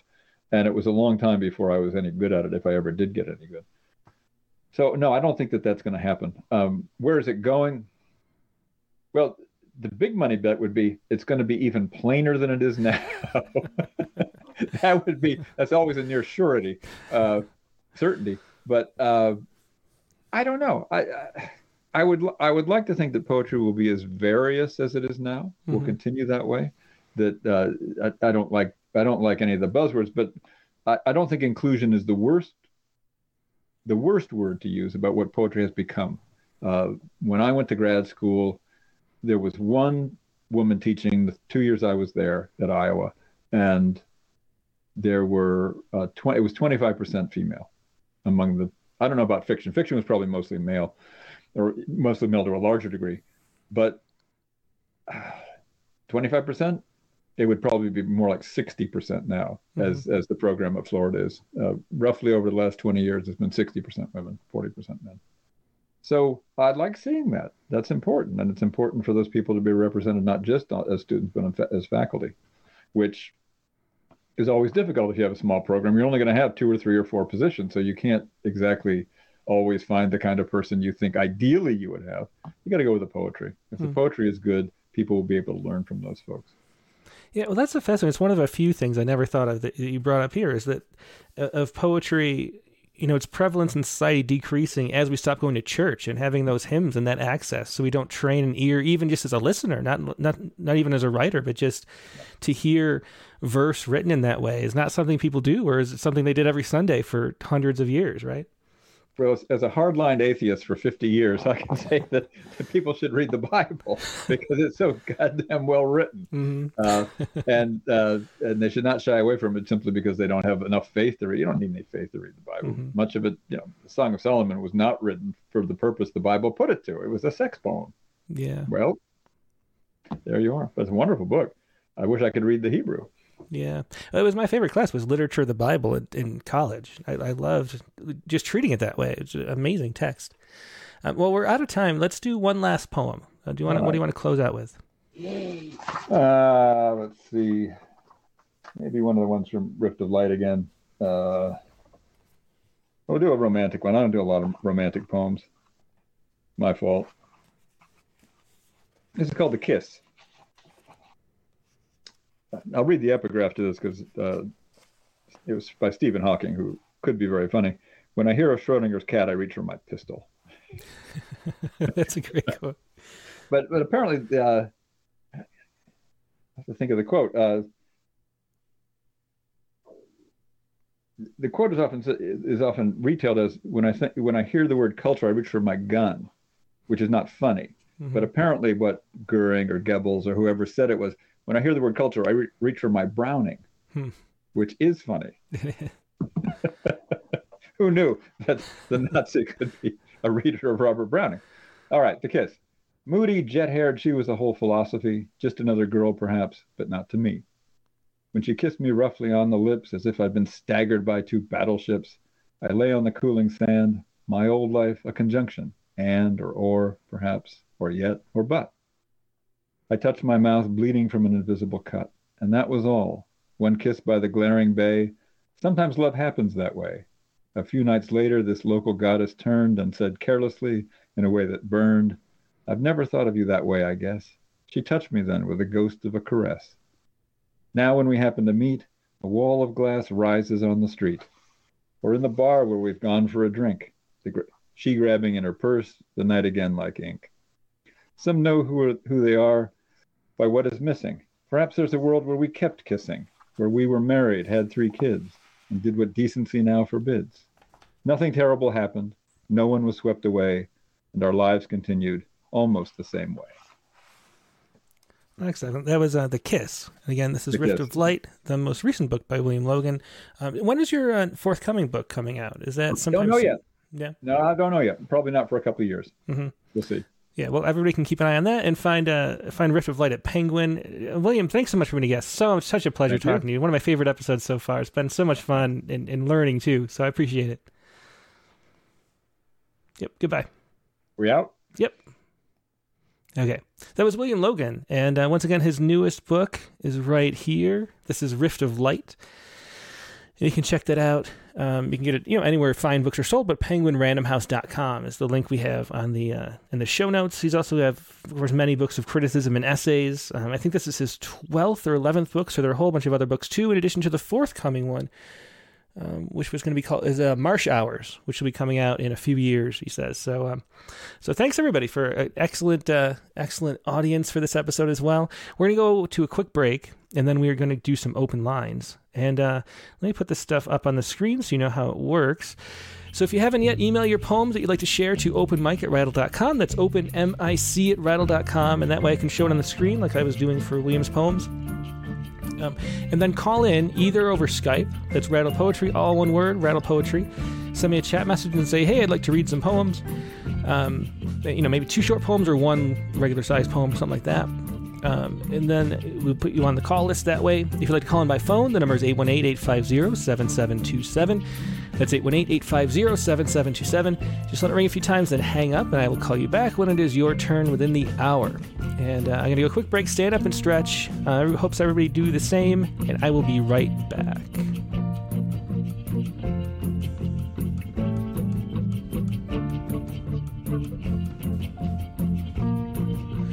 We're back. Thanks so much for your patience. Uh, we're going to do some open lines. Now, the prompt for this week was to write a Lennon lyric set in winter. And if you don't know what a Lennon lyric is, you have to go back to last week's episode where we talked to Lester Graves Lennon. He described that. It's the form that he invented um, as something to kind of outlive him, basically.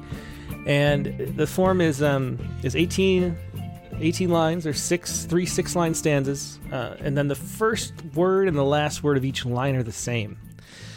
And at the end, you kind of play with the at the the last line of each stanza. You sort of do it a little slightly off. So uh, you'll see what we mean as we go through some examples. But that was the prompt for this week. I didn't get to do one. I, I have one that I'm working on, but with my my New Year's resolution was that I wouldn't rush poems and then just to make it in the show in time. So I'm, not, I'm going to share that next week. Uh, but this is Megan's poem, um, "The Guest." The Guest. Dark sky as you make dark my doorway. Back soon, my coldest caller. The coldest day of winter, I can feel the day slip away like snow, feel you slip through my bars, so thorough. How you inspect each room, how can your shadow awaken light? Can stone walls survive you? No stone left unturned, not even a crumb left. Keep finding, find what you keep. Mine, my mantle, my mirror, my mind. Track my mess, hunter. Leave tracks along the groaning floors, all along, you. Black cars, windstorms, you. Roses died in summer, and you rose up like a terrible sunrise. Finish up, drink it all in. I'll make us a drink. That was Megan's poem, The Guest, this week. Another great poem by Megan. Always a pleasure to be able to share hers. And uh, let's see what you have for us. Let's go to, uh, we mentioned Caitlin Bucksbaum. So let's call up Caitlin first. Hey, Caitlin, how you doing today? Pretty good. How are you? I'm doing good. Once the show got rolling and all the problems were fixed, it went really well.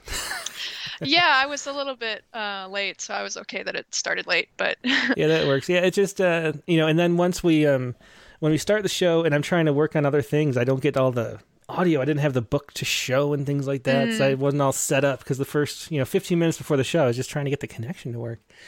Um, but I'm so glad it did. It was a really cool episode. Uh, yeah, I I had not I was not familiar with um, him or his work, and I, I, read a few poems last night to mm-hmm. kind of prepare myself. And um, yeah, really love that interview. Usually, I I like when they read more poems, but I I didn't even notice this time. I was like, wow, it's been like an hour, and he's read like four poems. But um, yeah, that was really really cool. I like that. So, what did you want to share? You have a you have a Lennon lyric for us, autopsy. Yep. Is there anything you want to say about your experience with this form? yeah, I love it. Um, I've written a couple uh, since last week's show. Oh wow! Um, and I think I'm gonna write some more because um, it's a fun form. And I was listening to Megan's poem, of course, when you called, and um, so I didn't get to the very end. But I think hers was really good. Um, for well, for two reasons. I mean, like you say, her poems are always good, but um, I think it was Jimmy uh, Pappas I was talking to mentioning about this form, and he, I think it was him that was saying, you can tell that somebody does it well when you don't notice that the words are being repeated. Mm-hmm. and so I was like listening to the poem, and I'm like, oh wait, this is a Lennon lyric, and I was like looking, wow, good job. so, um, the one that I'm sharing today does not stick to the form perfectly. Um, it, there's there's quite a bit of variation, and I don't know if I like that hmm. or not. Um, I kind of had a concept for this poem, and it went a little bit different direction than I anticipated. So I don't know. It's it's a work in progress. Interesting. Well, I'm looking forward to it. Let's hear it. Okay. I'm gonna get a drink of water. Sorry, my throat's like really dry all of a sudden. No problem. No problem. I'm getting your your picture along with the because uh, you have such good bandwidth. I don't know what your internet connection is. I know, isn't that awesome? People are like, "You live in Alaska. Everything must be like middle of nowhere." I'm like, "Well, my internet's great, so." it really is. Okay, so here you are at a regular size. Okay, go ahead. Autopsy. Resolved to mark your death resolved, I asked to see your unblanketed body. I pled and begged to witness how you bled over me, not convinced it was really over. But when I saw your skin, all bare but for the scars, I found what I was looking for. That heart I fell in love with, that dark and trembling pulse, dark with longing and mistakes. With every breath I drew, I knew every day we spent on fire was real. Days spent dreaming and singing, spent believing we'd survive each other. Belief is not the same as faith, though. It is colder. And as I cut you open, cold crept in. I could feel you heal, the crypt awaiting me now, my blood abating. Open the door. The wounds reopened. Yeah, that's great, and a great example. I love the form. You know, it you varied a little bit, but the variations are great too. And I just love that that echo feeling that it does. That you sort of have. Mhm. It, it's like rhyme, but it's not as strong as rhyme. You know, because it's there's the way they're spaced out. I think it's a really fun poem to hear read, especially. hmm And I, I got some internal rhyme in there. I noticed Megan did that too. There were a few lines where there are multiple um, sort of repeated sounds. And so, yeah, I love it. It's a great form. And I'm really glad that uh, I watched the show last week. So I knew what it was. Yeah, well, I'm glad you did too. Thanks. Always good to see you. yep, you too. Okay, bye. Bye. It was Caitlin Bucksbaum with Autopsy. And let's see. Let me see if we have any um, Far Eastern poets we should get to quickly. Uh, Nivi's not here today. Let's see. Okay. Let us go then to. Let's try someone that we usually do later. Let's do Mike Bayles. Call it Mike. Hey, Mike. How you doing today? Pretty good. Uh, tired from a late night of karaoke, but carrying on. I got revisions for this book back, and I want to get through that. I've got to keep going, so maybe there's a chance it could get out in April. Excellent. Well, congratulations on that book. What, what's the book called? Um, it's called Second Hope. It's a like three books in one that I mentioned, but you know they're short sections. hmm The first part is called Secret Hope, which is a sequel to my fourth book, which is Break, which was uh, Breakfast with the Good Hope poem, a mixed genre story of a son visiting his Alzheimer's dad. Mhm. Second Hope is kind of a mixed genre piece. The second part is some short stories. Most of the short stories have been published in um, the Rock Review. One was an honorable mention in a contest where you got 24 hours to write something, which is called the Iron Pen. Mhm. One, a friend from India kind of recruited me to write for this one international magazine. It never came out, but I wanted to do something with the story. And the fourth is some poems. I think the theme of it all is kind of like uh, rediscovery after loss, which sometimes is a theme of mine for Mhm. writing. Yeah, yeah.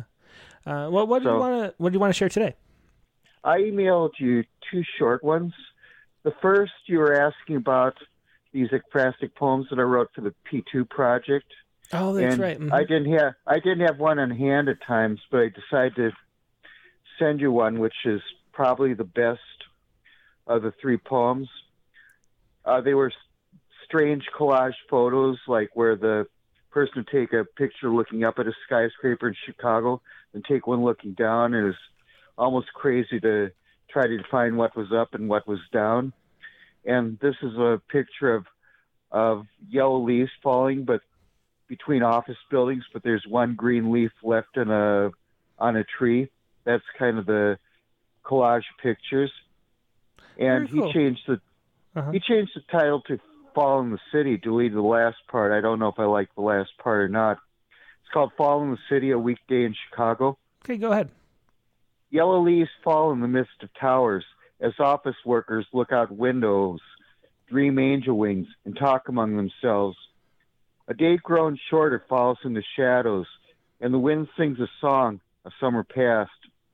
When the day falls into shadows, scattered trees raise their weary arms, bodies bare except for one green leaf hanging onto a branch. One green leaf hanging on a branch. It desires to live a little longer, even if just for one more day. Oh, excellent. Thanks for sharing that, Mike. And then you have another short one too, right? Right, it's for your one word per line thing. One word's a little longer, otherwise, I kind of like to view it as a concrete poem in a way, a little bit too, since it's narrow and kind of tall. Mm-hmm. This poem's called Stemming. Okay, hang on one second. Let me let me get this up. Oop, come on. There we go. Okay, go ahead. Okay, stemming. From sky, a blade of grass descends into root, a plot of dirt and seed, inspiration at the hand of nature. Yeah, another excellent poem. Thanks so much for sharing that, Mike. I appreciate it. Okay, thanks. All right, Yeah. I'll catch you next week, maybe. Yep, have a good one. Take care. All right, see you. It was Mike Bayles with stemming, and you can see how, um, you know, in the in the critique of the week, we always talk about how line length. A lot of times, it regulates the pace of a poem, and you can see with these one word lines how much it slows you down. You end up reading it much more slowly than you normally would. Just kind of a, uh physics or something. Let's go to. Uh, we have a couple. Let's see. We have uh, one first time caller. So I'm gonna I'll call the first time caller next. It's a four one four zero one number. I forgot to say that if anybody. Uh, if you're a first time caller, there's a delay on the broadcast stream. So there's two kind of rules. You have to turn down or at least mute your uh, your stream that you're watching it on. Um, so you don't have two Tims talking at the same time because otherwise that's confusing, disorienting. And then the other thing is you can't read the poem off the screen even though I'm showing it because you won't be in the same place as your poem. So have the poem in front of you when I call you, and then just talk to me through the phone. Turn off your stream temporarily while you're uh, you're on the phone on the on the broadcast. Okay. So let's call up. Um, let's go to. Uh, let's go to Philip Stern, and then we'll go to that first time caller afterward. Hey, Philip, how you doing today? Good, thank you. Uh, I just muted you. Okay, good. did you have a good birthday? Yes, I did. Uh, nothing special. I mean, uh, you know, we don't get out, so Mhm. because of the COVID. Yeah. But uh, but it was pleasant. Everything was nice. That's good. And so, Glad what, to still be here. so what do you have uh, to share with us today? Okay, I tried this uh, Lennon lyric, which was I found very challenging. Uh-huh. Um, it actually didn't come together until yesterday, um, and there's a, like a connection. It didn't start until yesterday, uh, but came together with the opening of the Olympics. So uh, I think you'll see that in the in the poem. Um, of course, there are references to Hamlet, obvious references. I think I should also explain one other thing.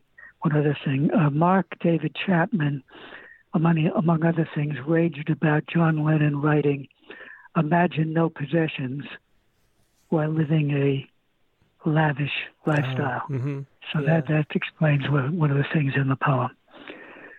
All right. Hey, go ahead. All right. Murder most foul. Lennon's postcard lyrics about lynchings in the South and John Lennon's assassination in New York City mark assassination as an ever looming presence and everyone as being a potential murderer, a non human being, a god. What a piece of work is man, how like a god, thinking he's omnipotent and can kill another with a planned or unthinking. Just like that, it can be a party with children watching, or just like that, a single angry man delivering justice for an unliked, lavish lifestyle. Each murderer ironically slavish to feelings of inadequacy, to white fear of blackness, or fear of hope, cynical about any beautiful white imagined clouds and the Olympic ideals of imagine. How noble in reason does not apply. Deranged is more how one must describe such non angelic action. One more church or mosque or synagogue shut up, one more execution, one more unarmed black man, one more Asian, Muslim, or Jew, or one more armed teen gang member defending territory, or barely out of teen soldier sent to kill in foreign territory, returning with limbs absent. That was an excellent poem. Thanks so much for that, Phil. Again, and again, you can see uh, just that form works so great. I love this form because that, that repetition it was like in the back of your head, like this little echo, and it just works works wonderfully. Yeah, I love it too. Although it's very hard. yeah, that that is true as well. I mean, that's why I didn't finish my poem in time because I, you know, you, you get like halfway through and then you're like, man, this is this is going slow. yes. Well, take care. Have a good one, Philip. All right. Thanks. Bye. You too. Bye. That was Philip Stern with uh, Murder Most Foul. And let's try this first time caller. This is a 41 or 401 number. And I wonder if uh, this could be Audrey Friedman. Let's see. Hey, this is Tim with Rattle, and you are live on the air. Who am I talking to? Tim, this is a pleasure. It's Audrey Friedman. Ah, great. I think I hear myself in the background, though. Do you want to mute that or walk away? Yes, I will walk away for Okay. sure. Okay. Okay, is that better? That is, yeah. So I'm not sure because I have the good headphones. Maybe other everybody else can't hear it, but that's okay either way. So, so what? Um, what did you want to share? Okay. Um, being that it was Holocaust Remembrance Week and we saw all the news about misstatements and misunderstandings about the Holocaust, I wrote these two um, just to make sure that the story continues. So the first, the first one I'm going to read is a pantoum.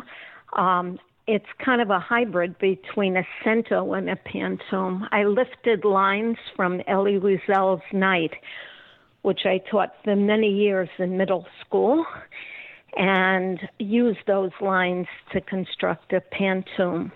Oh, I remember this. You, su- you submitted this for uh, Yeah. Poets Respond, right? Yeah, this is a good one. So everybody uh, is going to get a treat right here. I'm glad you could share it. I, oh, thank you. Um, so this is Night Pantoum. Remembering to forget. Flames rising from a tall chimney into the black sky. In the air, the smell of burning flesh. All that was left was a shape that resembled me. Flames rising from a tall chimney into the black sky. Children, bodies turned into wreaths of smoke. All that was left was a, was a shape that resembled me, a face the color of dead leaves. Children, bodies turned into wreaths of smoke. From the depths of the mirror, a corpse stared back at me. A face the color of dead leaves. The soup tasted of corpses. From the depths of the mirror, a corpse stared back at me. Flames in the air, the smell of burning flesh. The soup tasted of corpses, the getting to remember. Yeah, powerful poem, and I've never seen a uh, a, a cento pantoum at the same time before. Really interesting, interesting style. Oh, thank you so much. Um, and the second one is the other one that I had sent you. My in laws were both Holocaust survivors, although surviving is relative because uh, you don't escape it when it's over. It's been snowing on your nursing home in Southern California for some years now. A void exists in winter negative space in the lace of the snowflake. You nap, often with your eyes open, zero visibility, so many forms of cold. At least no Nazis are issuing kill orders in their guttural tongue. The blooms are petrified in February's ice, no stripes, no tattooed numbers the armature weakens and the geometry of bonds break. No shoeless prisoners march through blizzards this winter. Yeah, another good Thank poem. you. Yeah, thanks for sharing both. It's great to have you on. Hoping to be on again soon, Audrey. You bet. Okay, thanks. I'm glad I know that this is a regular happening. I Yep. will come back. Yep, every Sunday. you. Hope to see you next week, even. Have a good one. Okay. Thank you, Tim. Yep, bye. Again, that was Audrey Friedman, and let me put Audrey in our phone book. Forgot to ask Audrey where she was calling from, but um, but we'll add the context so we know who it is next time. Let's call about. Let's do Richard Richard Westheimer next. Hey, Richard, how you doing today? I'm doing great, Tim. It's good to see you, and great, great to hear. I've, these um, Lennon lyric poems have been just great. They are. It's a really good form, and uh, I don't know. It's really fun. Like listen to all all everyone's poems out there. Um, everyone like just writing good stuff. You know, getting better and better every week is really cool to see too. I think. Yeah, so, was, I've been noticing that. that yeah, yeah. fo- folks that we've been reading with for the last during the pandemic, like everything keeps stepping up. hmm Yeah, yeah. It's really it's clear. It really is. So, do you have a you have a Lennon lyric you want to share? I assume, right? Uh, I have a Lennon lyric, but if I only have time for one, I think I'll do my "Freedom Feels Like This" uh, poets respond. Uh, let, us do both. I think we have. I think we have time. I'm in no rush today.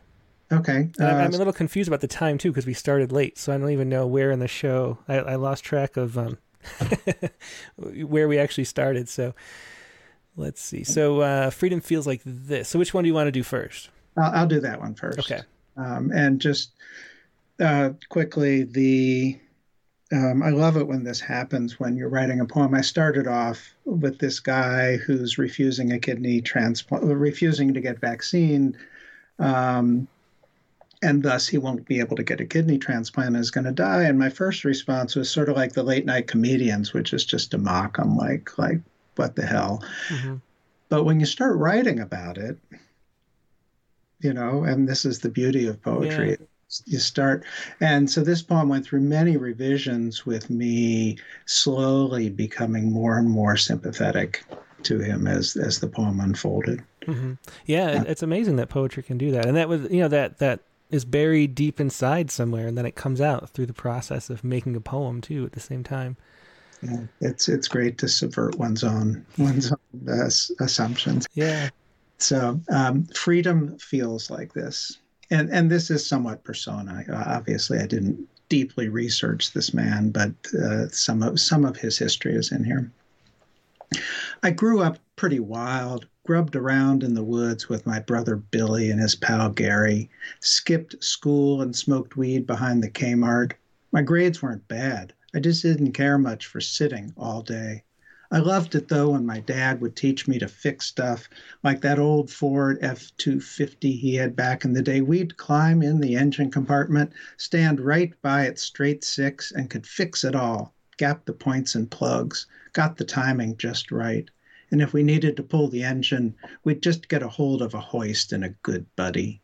For sure, there was nothing that a couple of buddies couldn't get done. Me and mine, we knew how to have fun even after high school. Each every week we'd pull up buckets at Gary's garage, play penny ante poker, and shoot the shit. I lost more coin than most, but man, those boys could tell stories. And I'd get to talk about Iraq, about having moon dust all up in my shorts, about the embed who peed himself the first time he went out out of the um, green zone with us, about that last patrol when I was blowed up, cut to the stumps. Then those days alone in rehab, and damn if I didn't learn to walk on these peg legs, got in shape too. But now I don't see the guys too much. Gary works two jobs. Billy's got a new girl, and she's put some crazy ideas into his head. We argue like hell, and it's no fun. He's he's all trust the science and follow the rules, but I don't like being told what to do, like some expert knows what's good for me, especially after but what I've been through. Even so, when that virus came over from China and all those government folks told us how to keep the thing from killing us all, I did my part. I locked down, stayed home from work, took unemployment. Boy, did that hurt. Wore a mask when I went to the store. I was okay with it for a bit, but now this, a shot, you're telling me I got to get vaxxed, and if I don't, you're, you'll treat me like I'm not a good man. I fought for this country, and you won't let me go to work? And now it's worse. I need a kidney bad, and they're telling me without the jab, I'm not going to get one. They said you'll die if you don't get it. And I said, I am willing to die. I'm not going to just fall in line, not going to do it. No, sir. I was born free. I will die free. I am not changing my mind. Yeah, that, that's a, a powerful poem and a, and a powerful story. I mean, it goes from, like you said, from being um, just feeling like a sad story, like like just you know save yourself, man, and, and but to to that that whole idea of I will die free is such a powerful line, which I saw in the quote because I read the article. Um, that's one of the things that's an actual quote from him. That's what he said, and Yeah. um, Yeah, it's a powerful thing to think about from a, from that perspective. So so thanks for sharing that and highlighting that story. Yeah. Richard? Yeah, it was uh, the the italicized words were his exact words, and after listening to him over and over, you get the sense this guy's not crazy. hmm He's he's he's taken control. Yeah, Um, hmm yeah, yeah. yeah. He's choosing how he wants to live and, and what risks he wants to take, and yeah, Um, so uh, uh, my winter um, Lennon lyric, Mhm. which uh, was great fun, uh, in preparing for the winter storm, um, which, as you know, we had ice storms and power outages, and and it was it, it's it's been gorgeous and a little treacherous out here in the Midwest for the last week. So Oh yeah, did did you get any like did trees fall and all that uh, in your area? Yeah, uh, yeah, we had we had downed uh, power lines, not not in our place, but um, um, yeah, and it's and as you'll see in the poem, which is 90 percent from this past ice storm, but an amalgamation of other ice storms. Uh, traffic came to a standstill. The roads around here were completely closed for a couple days. Yeah, we had one when I was a Um, kid. I was thirteen, I think, and and uh, you know, so many trees came down that, that there was no power for like uh, ten days or so. And I mean, everybody was camped out with you know one neighbor had a generator. You kind of go over there, and you had to get a chainsaw just to get through across the street. It was it, those things can be scary. Yeah, and this one wasn't like that, but it had it had its it had its charms Mhm. uh, for us anyway. So uh, this is uh, in preparing for the winter storm, and it's I I don't know exactly how to format this when you have a poem where the title is part of the poem. I guess it's called a titular, uh, Mhm. but anyway, this is how yeah, I we, did we it. just do that. Normally, we just read into it that way. In preparing for the winter storm, we had the good sense to charge our phones, but we failed to pop the wipers on the cars, failed to move the cars from under the maple, to move a load of firewood from the shed to the house. A blundering we'd forget, we'd regret long after the power went down. Us blundering round the house, trying to find the flashlights we left around in here somewhere. After the lights went out, we settled in like we've done before, snuggled under the covers, glad we like each other, and made plans for the morning. We each took on tasks. I brought in wood, Deb built the fire, I took a shovel to the drive, and she got the skis prepared for a day of exploring. All the roads were closed, would be for days, so we were on our own. Once out on the ski trails, we saw so many trees down. The oaks suffered most, many with their clinging leaves sheathed and weighed to the breaking point with coats of ice. After a mile, we heated up, shed our coats, were quiet long enough to hear nothing but a solitary sparrow. We were stunned at how much we'd won in that moment. So still, so stunning. Mm. Yeah, great poem, excellent Lennon lyric, it calls to mind the uh, you know, the Wallace Stevens. One must have a mind of winter, you know, to regard the frost and the boughs of the pine trees crusted with snow. Yeah. Yeah, yeah, good stuff. Thanks for sharing that, Richard. Thanks, Tim. Thanks. Thanks. Bye. It was uh, Richard Westheimer with "In Preparing for the Winter Storm" and "Freedom." Freedom feels like this. A pair of poems this week. And let's go to who do we have left? Let's go to. Might, let's see. I want to make sure. Oh, Bev Etherstone. Bev Wendell Etherstone. Sorry, Bev. Almost missed you. Hey, Bev. How you doing today? Great. How are you? I'm doing great. So, what do you have that you would like to share? Yeah, so I did a winter Lennon lyric. Excellent. and by the way, I loved I absolutely loved today's program. That was that was fabulous. Yeah, he was. You never Okay, know so how, just how people are going to be, um, you know, in person. But he was fun in person. That was a lot of fun. It was a lot of fun and and I always feel it's like taking a course Sunday mornings that we we learn so much about poetry. Yeah, yeah, for sure. anyway, my and just like the last caller, just like Richard, um, we're in the Midwest where we have the severe cold, Mhm. and the um, the wild animals uh, starve uh, starve during the severe cold because the snow comes in and and uh, covers their food supply. So my poem is about that. Okay, yeah. And I entitled it in the same format as the Lennon lyric. I didn't know exactly how you wanted that done. Yeah, I wasn't. So sure. I was going to check with that. I was wondering about that myself, but it, but Lester, I actually look it up, but he doesn't do that. So uh, so it's an extra added element even on top of the Lennon lyric to make the title do the same thing. Yeah, so so my title's in the same format. Waiting mule deer patiently waiting. Deer wait for their veggie scraps, deer hiding in our shrubs, hiding, hoping to ambush us, hoping that we remember daily that they are starving in winter. They depend on us being dependable. We cohabitate with them. We live on their grazing rights to live near nature while they are in nature, natural at eking out a sparse, natural living on anything green, living through winter, all that frozen night throughout. Daily, bellies grow rounder, daily.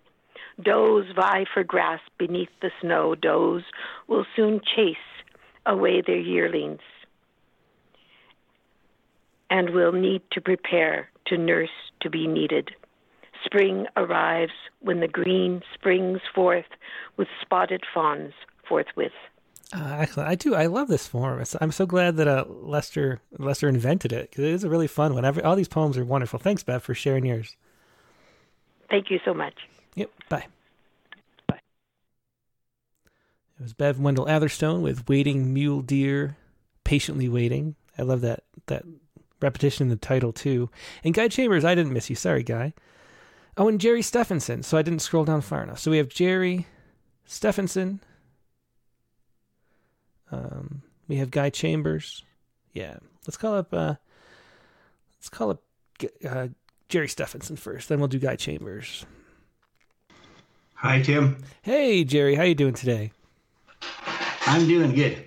Do you want to push that camera button so we can see you too? I'm trying. Oh, hang on. I'm still a newbie on this stuff. Where's the camera button? It's like between the. It's toward the bottom by the hang up and the uh, the red hang up and the white mute. There you come. I'm There you there. Whoa! Yeah, there you are. Hello. good to see you. yeah, good to see you It's again. so much fun. You stayed warm up there.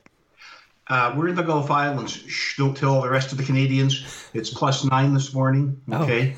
yeah, the dog and I were up early for a walk, just in a light fleece Oh, very nice. by the water. Beautiful. Yeah, it's like I said. I think I told you this before. I have, I have a 12 foot palm tree in my backyard. Oh, don't tell the people back in Manitoba. uh, yeah. That, if I could pick one place in the world to live, it might be where you are. So It's um, pretty cool. yeah, yeah, for sure. I, I always call myself the fortunate one for that reason. And I also call myself the challenged one. Just when I'm getting a little comfy with the prompts and that, you come along with the Lennon lyric. it was, it's a tough one, but when you It pull was it a off, it twister. It is. And then yeah. all of a sudden, all of a sudden, the lightning bolt came from the sky, and I rewrote it and I changed the verses around, and I think it works. Interesting. So is this silver tip? No, that's the next one. Oh, the I- that one. was that was an old that's an old friend story. This is called leaning into the punch. Excellent. That was the, the plus one I sent. I have this. Yeah, go ahead. I have it. I have this one. Leaning into the punch. Yep, go ahead. You're a winter guy. You know about that. Leaning into the punch. Just don't add to chaos. Just trust instinct. Knowledge without trust can, on occasion, be a can full of worms, even if mindful. This does not sorting that from this. Hit or miss. Throwing first thrown usually the best hit. Sorry. If you're only out to win, if not, learning is your path, not a string of threads leading only to balls of string. Travel into quagmire, unmapped travel. Stop signs are green, still require a stop. Cannot go, sorry, go cannot happen if you can't stop. Can't go. Ice beneath your tires, still ice. You can't go. The skid brought the skid brought was by you. The force the you in you into the ditch with force, multiplied by instinct, not knowledge multiplied. Now, this open container of casitas, these slithering, slippery snow worms do the idiots, idiots blithering. Excellent. Yeah, thanks for sharing it. Leading into the punch, and that was going to be. Uh, uh, you'll see next week. My my poem is a similar similar topics. Getting out of that ice. And you want me to do silver tip too? Yeah, why don't you do that too? Let me uh, pull it up. Oh, yep, go ahead. I have it too. And so, All what's right. this? What's the? This Uh, I used to live in the Rocky Mountains. If you, uh, just above Montana, next to Waterton National Park and Glacier National Park. Beautiful scenery in all four directions, and the mountains block the view in all four directions to prairie people. It's terrible. But we had a resident grizzly bear there. Oh, yeah. He was there, boys, big guy. Never a problem. He was the man, okay? Mhm. And I was thinking about him a couple of years back here, and I wrote this poem, and then I looked at the top drawer and see it again. So I rewrote it. Then I rewrote it. I rewrote it, so I got to get it off my chest. Excellent. Yeah, let's hear it. Okay, Silvertip. I know his home range. We have been gripped by his spring carrion stench. On a rare, busy, berry day, surprised by youths, humans in an open jeep, exploded up the mountain. Oh, I've heard how fast a grizzly can scamper. Up a vertical, they are even faster. Or slow, snow slide down an avalanche chute, a bound of sheer joy. He hardly roamed. Females gifted him. Younger males avoided him and would do for years.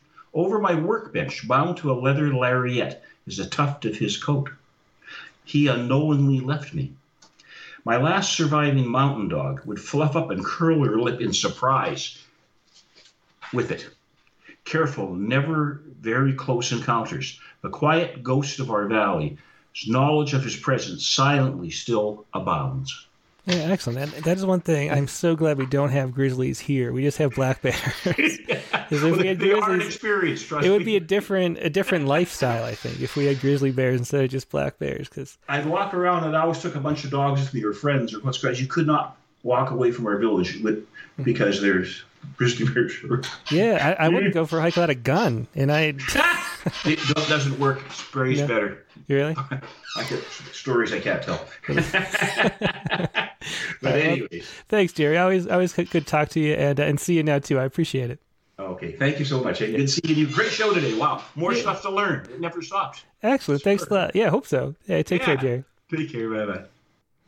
Jerry Stephenson with Silvertip and uh, a Lennon lyric. And let's call up Guy Chambers, and then I have some other poems too to share as well.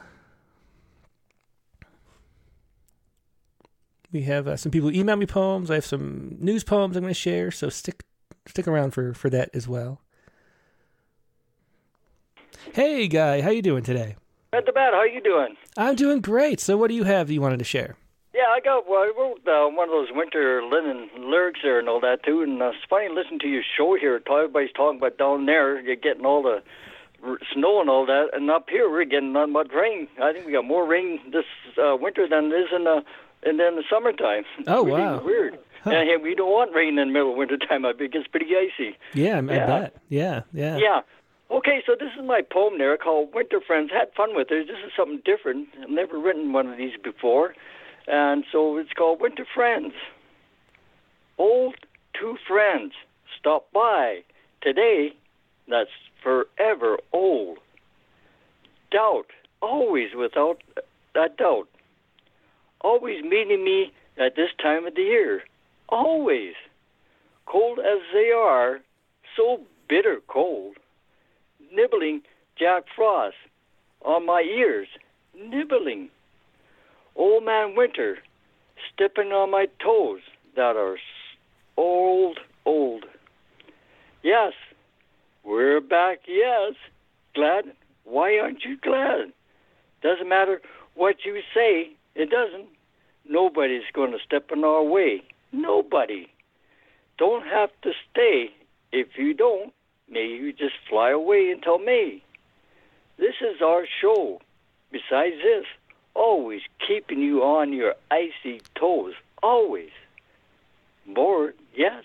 When we get bored, we'll head out for sure. We will.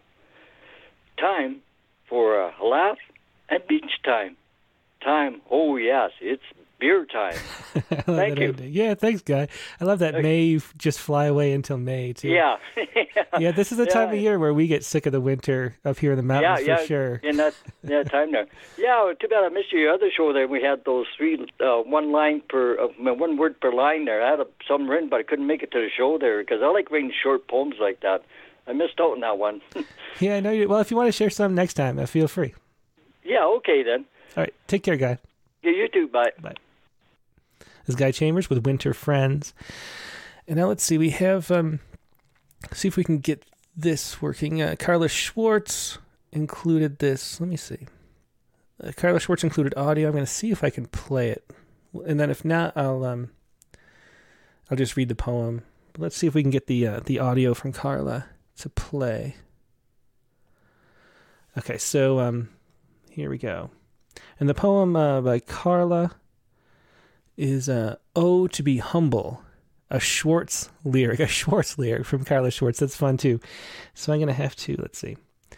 Oh, to be humble, a Schwartz lyric. Five lines in the first stanza, eight lines in the second.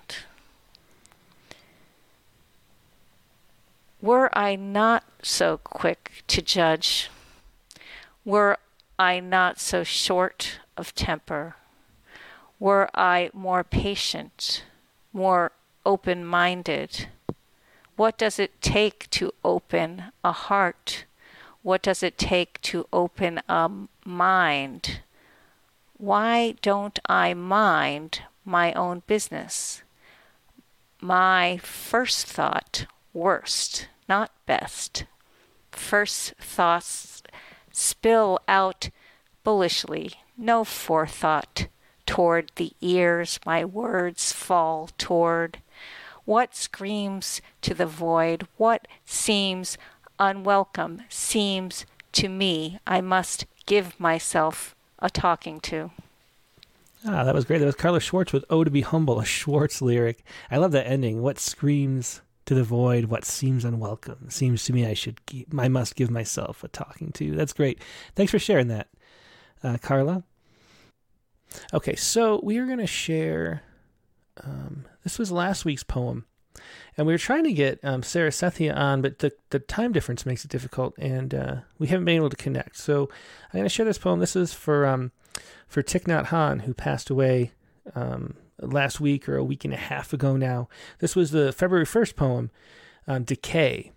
And um, about this, Sarah writes uh, Sarah writes, uh, These days before Thich Nhat Hanh passed away, I was listening to his conversation with Krista Tippett on her show On Being. During the conversation, when he spoke about death and suffering, my mind wandered to the time 12 years ago when I had left a tomato to rot and a week later had stood in the school lab holding the rotten tomato, wondering why the beautiful white fungi over the tomato was called by a word so harsh as rot. That night, the 11 year old inside me slept peacefully after learning from Thich Nhat Hanh that decay, suffering, and death were intimate manifestations of life itself. Um, so that was Sarah's note, and I was hoping to talk to her because I'm, I, you know, I see a lot of great um, Thich Nhat Hanh quotes, um, especially you know after he passed away, and, and before that though, there there are things that um that I've I've read before that are just wonderful, but I'm I'm not really that familiar um, in, in any kind of like depth. Or so I was hoping to talk to Sarah um, about his influence. But let's just hear her poem instead, "Decay," and this is a, a personal story that that um, she was thinking about after after he passed away. Decay. I don't remember why I left. A half cut tomato inside a plastic box in the school locker, but when I returned to it a week later, it was melting soft, its red disappearing into foamy white silver. Is this how the moon would look from my window when she's dying? Fungi. The teacher held the box on her palm and decided to show us, a class of five, neatly lined dahlias, the tomato rot under a microscope. So we pranced to the lab and queued behind the grey microscope's arm, I in the end, without the rush of another body, pressed my eye against the microscopes. The fungi, oh, the beautiful love making fungi rising from tomato soil, the way sunflowers rise from grandma's rot. Yeah, just a lovely poem there. Um, and then there's, a, there's an epigram um, that Sarah didn't read. Suffering and happiness, they are both organic like a flower and garbage. If the flower is on her way to become a piece of garbage, the garbage can be on her way to becoming a flower. And that is one of the just one, many wonderful quotes by Thich Nhat Hanh, um, just changing the way we look about the world. And um, so I appreciate both that poem and um, and and Thich Nhat Hanh. Um, and let's do a preview as well of Tuesday's poem. Ab- Abby E. Murray is the poet again. This is her record 10th appearance on um, the Poets Respond poem. Um, she submits really, really regularly, and she's just a wonderful writer. Um, she's been doing this for, for seven years. She's one of the earliest poems poems we had on as well. And this is a poem about this wonderful story. I'm going to show some pictures here, especially since um, uh, since Nivi is on with some good photos. I don't know if everybody saw this um this wonderful photo series of the polar bears that have taken over a weather station in um, in Russia, um, in Chukotka. Um, and, and, a photographer took these drone photos. And check this out. If you haven't seen these, um, look at these bears. Let me let me shrink this too a little bit so you can see better. But look at these bears, you know, hanging out. It's amazing photographs um, at this weather station. And and this is probably the best one with the um, you know, the two looking out the window, and then you have this, and, and apparently a drone, you know, flew by and um, caught all these wonderful photographs of, of, a world where we don't exist, you know, and, and human, you know, uh, nature reclaiming it is just fascinating. And polar bears are always so um, interesting because they, you know, we are talking about grizzly bears before. They're even scarier than grizzly bears, but um, but they don't. Uh, they don't seem so. They seem so cuddly and adorable. So that's always fascinating about um about polar bears. And this is a poem that uh, Abby wrote for this. So let me uh, let me pull this poem up. And this is going to be Tuesday's poem.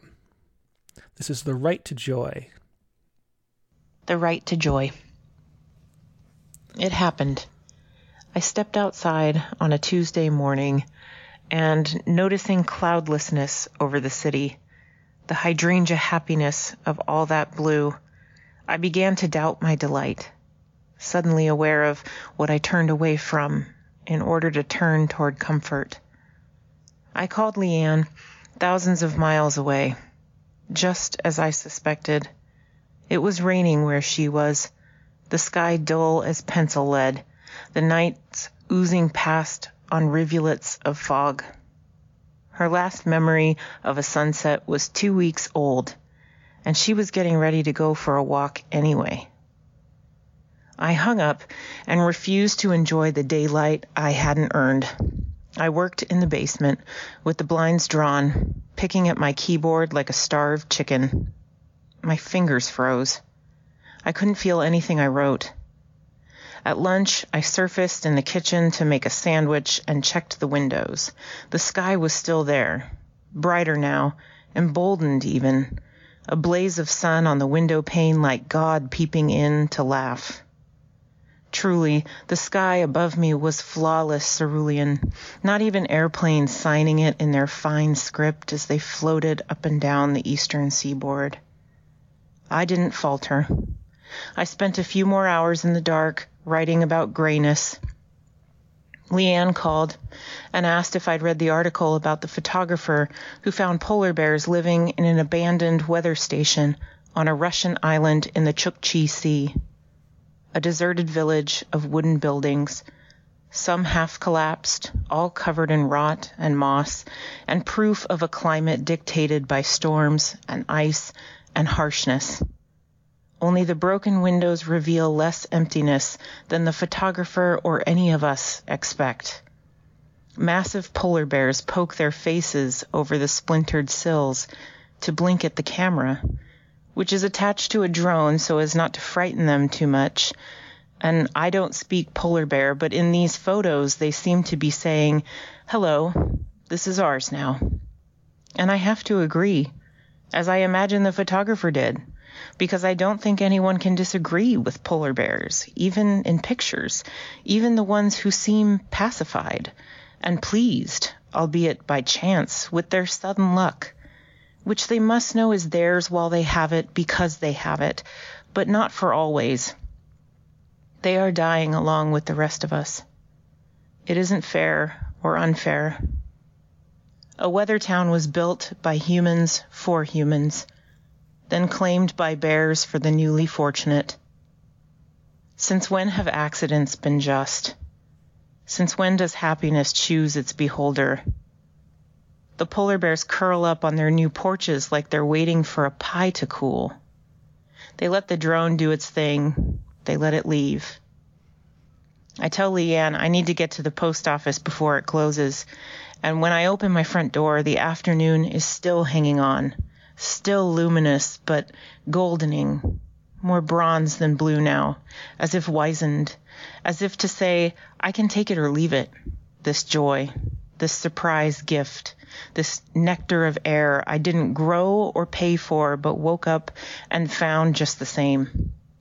As if to say it had only one plan for its life, and that was to end, whether I savored it or not. Yeah, just a beautiful poem. That was Abby E. Murray once again with uh, The Right to Joy.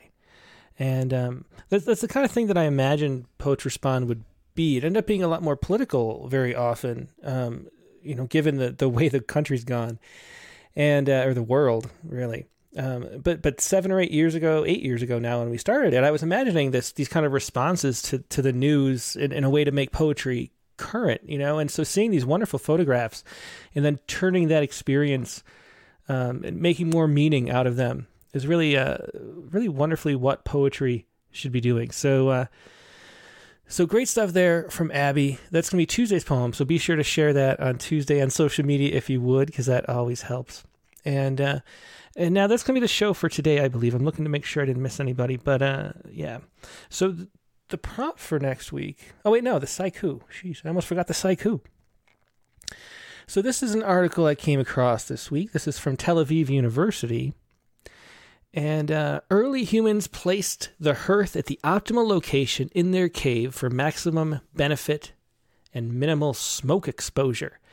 And so, one of the things I'm just always fascinated by is the, the amount of the little sliver of history that is history and how much is actually prehistory compared to it. I mean, we have um, one of the things I always mention is that the, that that FOXP2 gene that regulates um, that, that regulates syntax um, for humans is 100,000 years old, which means we had complicated language that required syntax long enough before that to have uh, to have evolved that gene to to regulate syntax.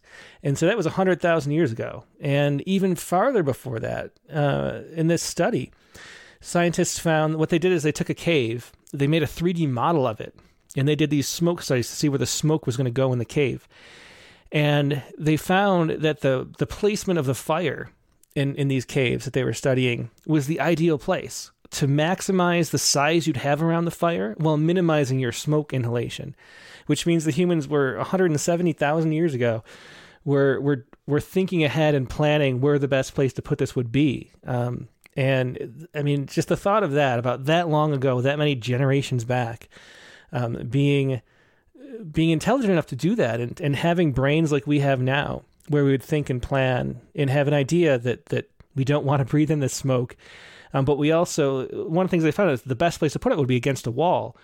Um, but they still are in the middle because you want to have as much room around the fire to do things as possible because that was light and heat as well.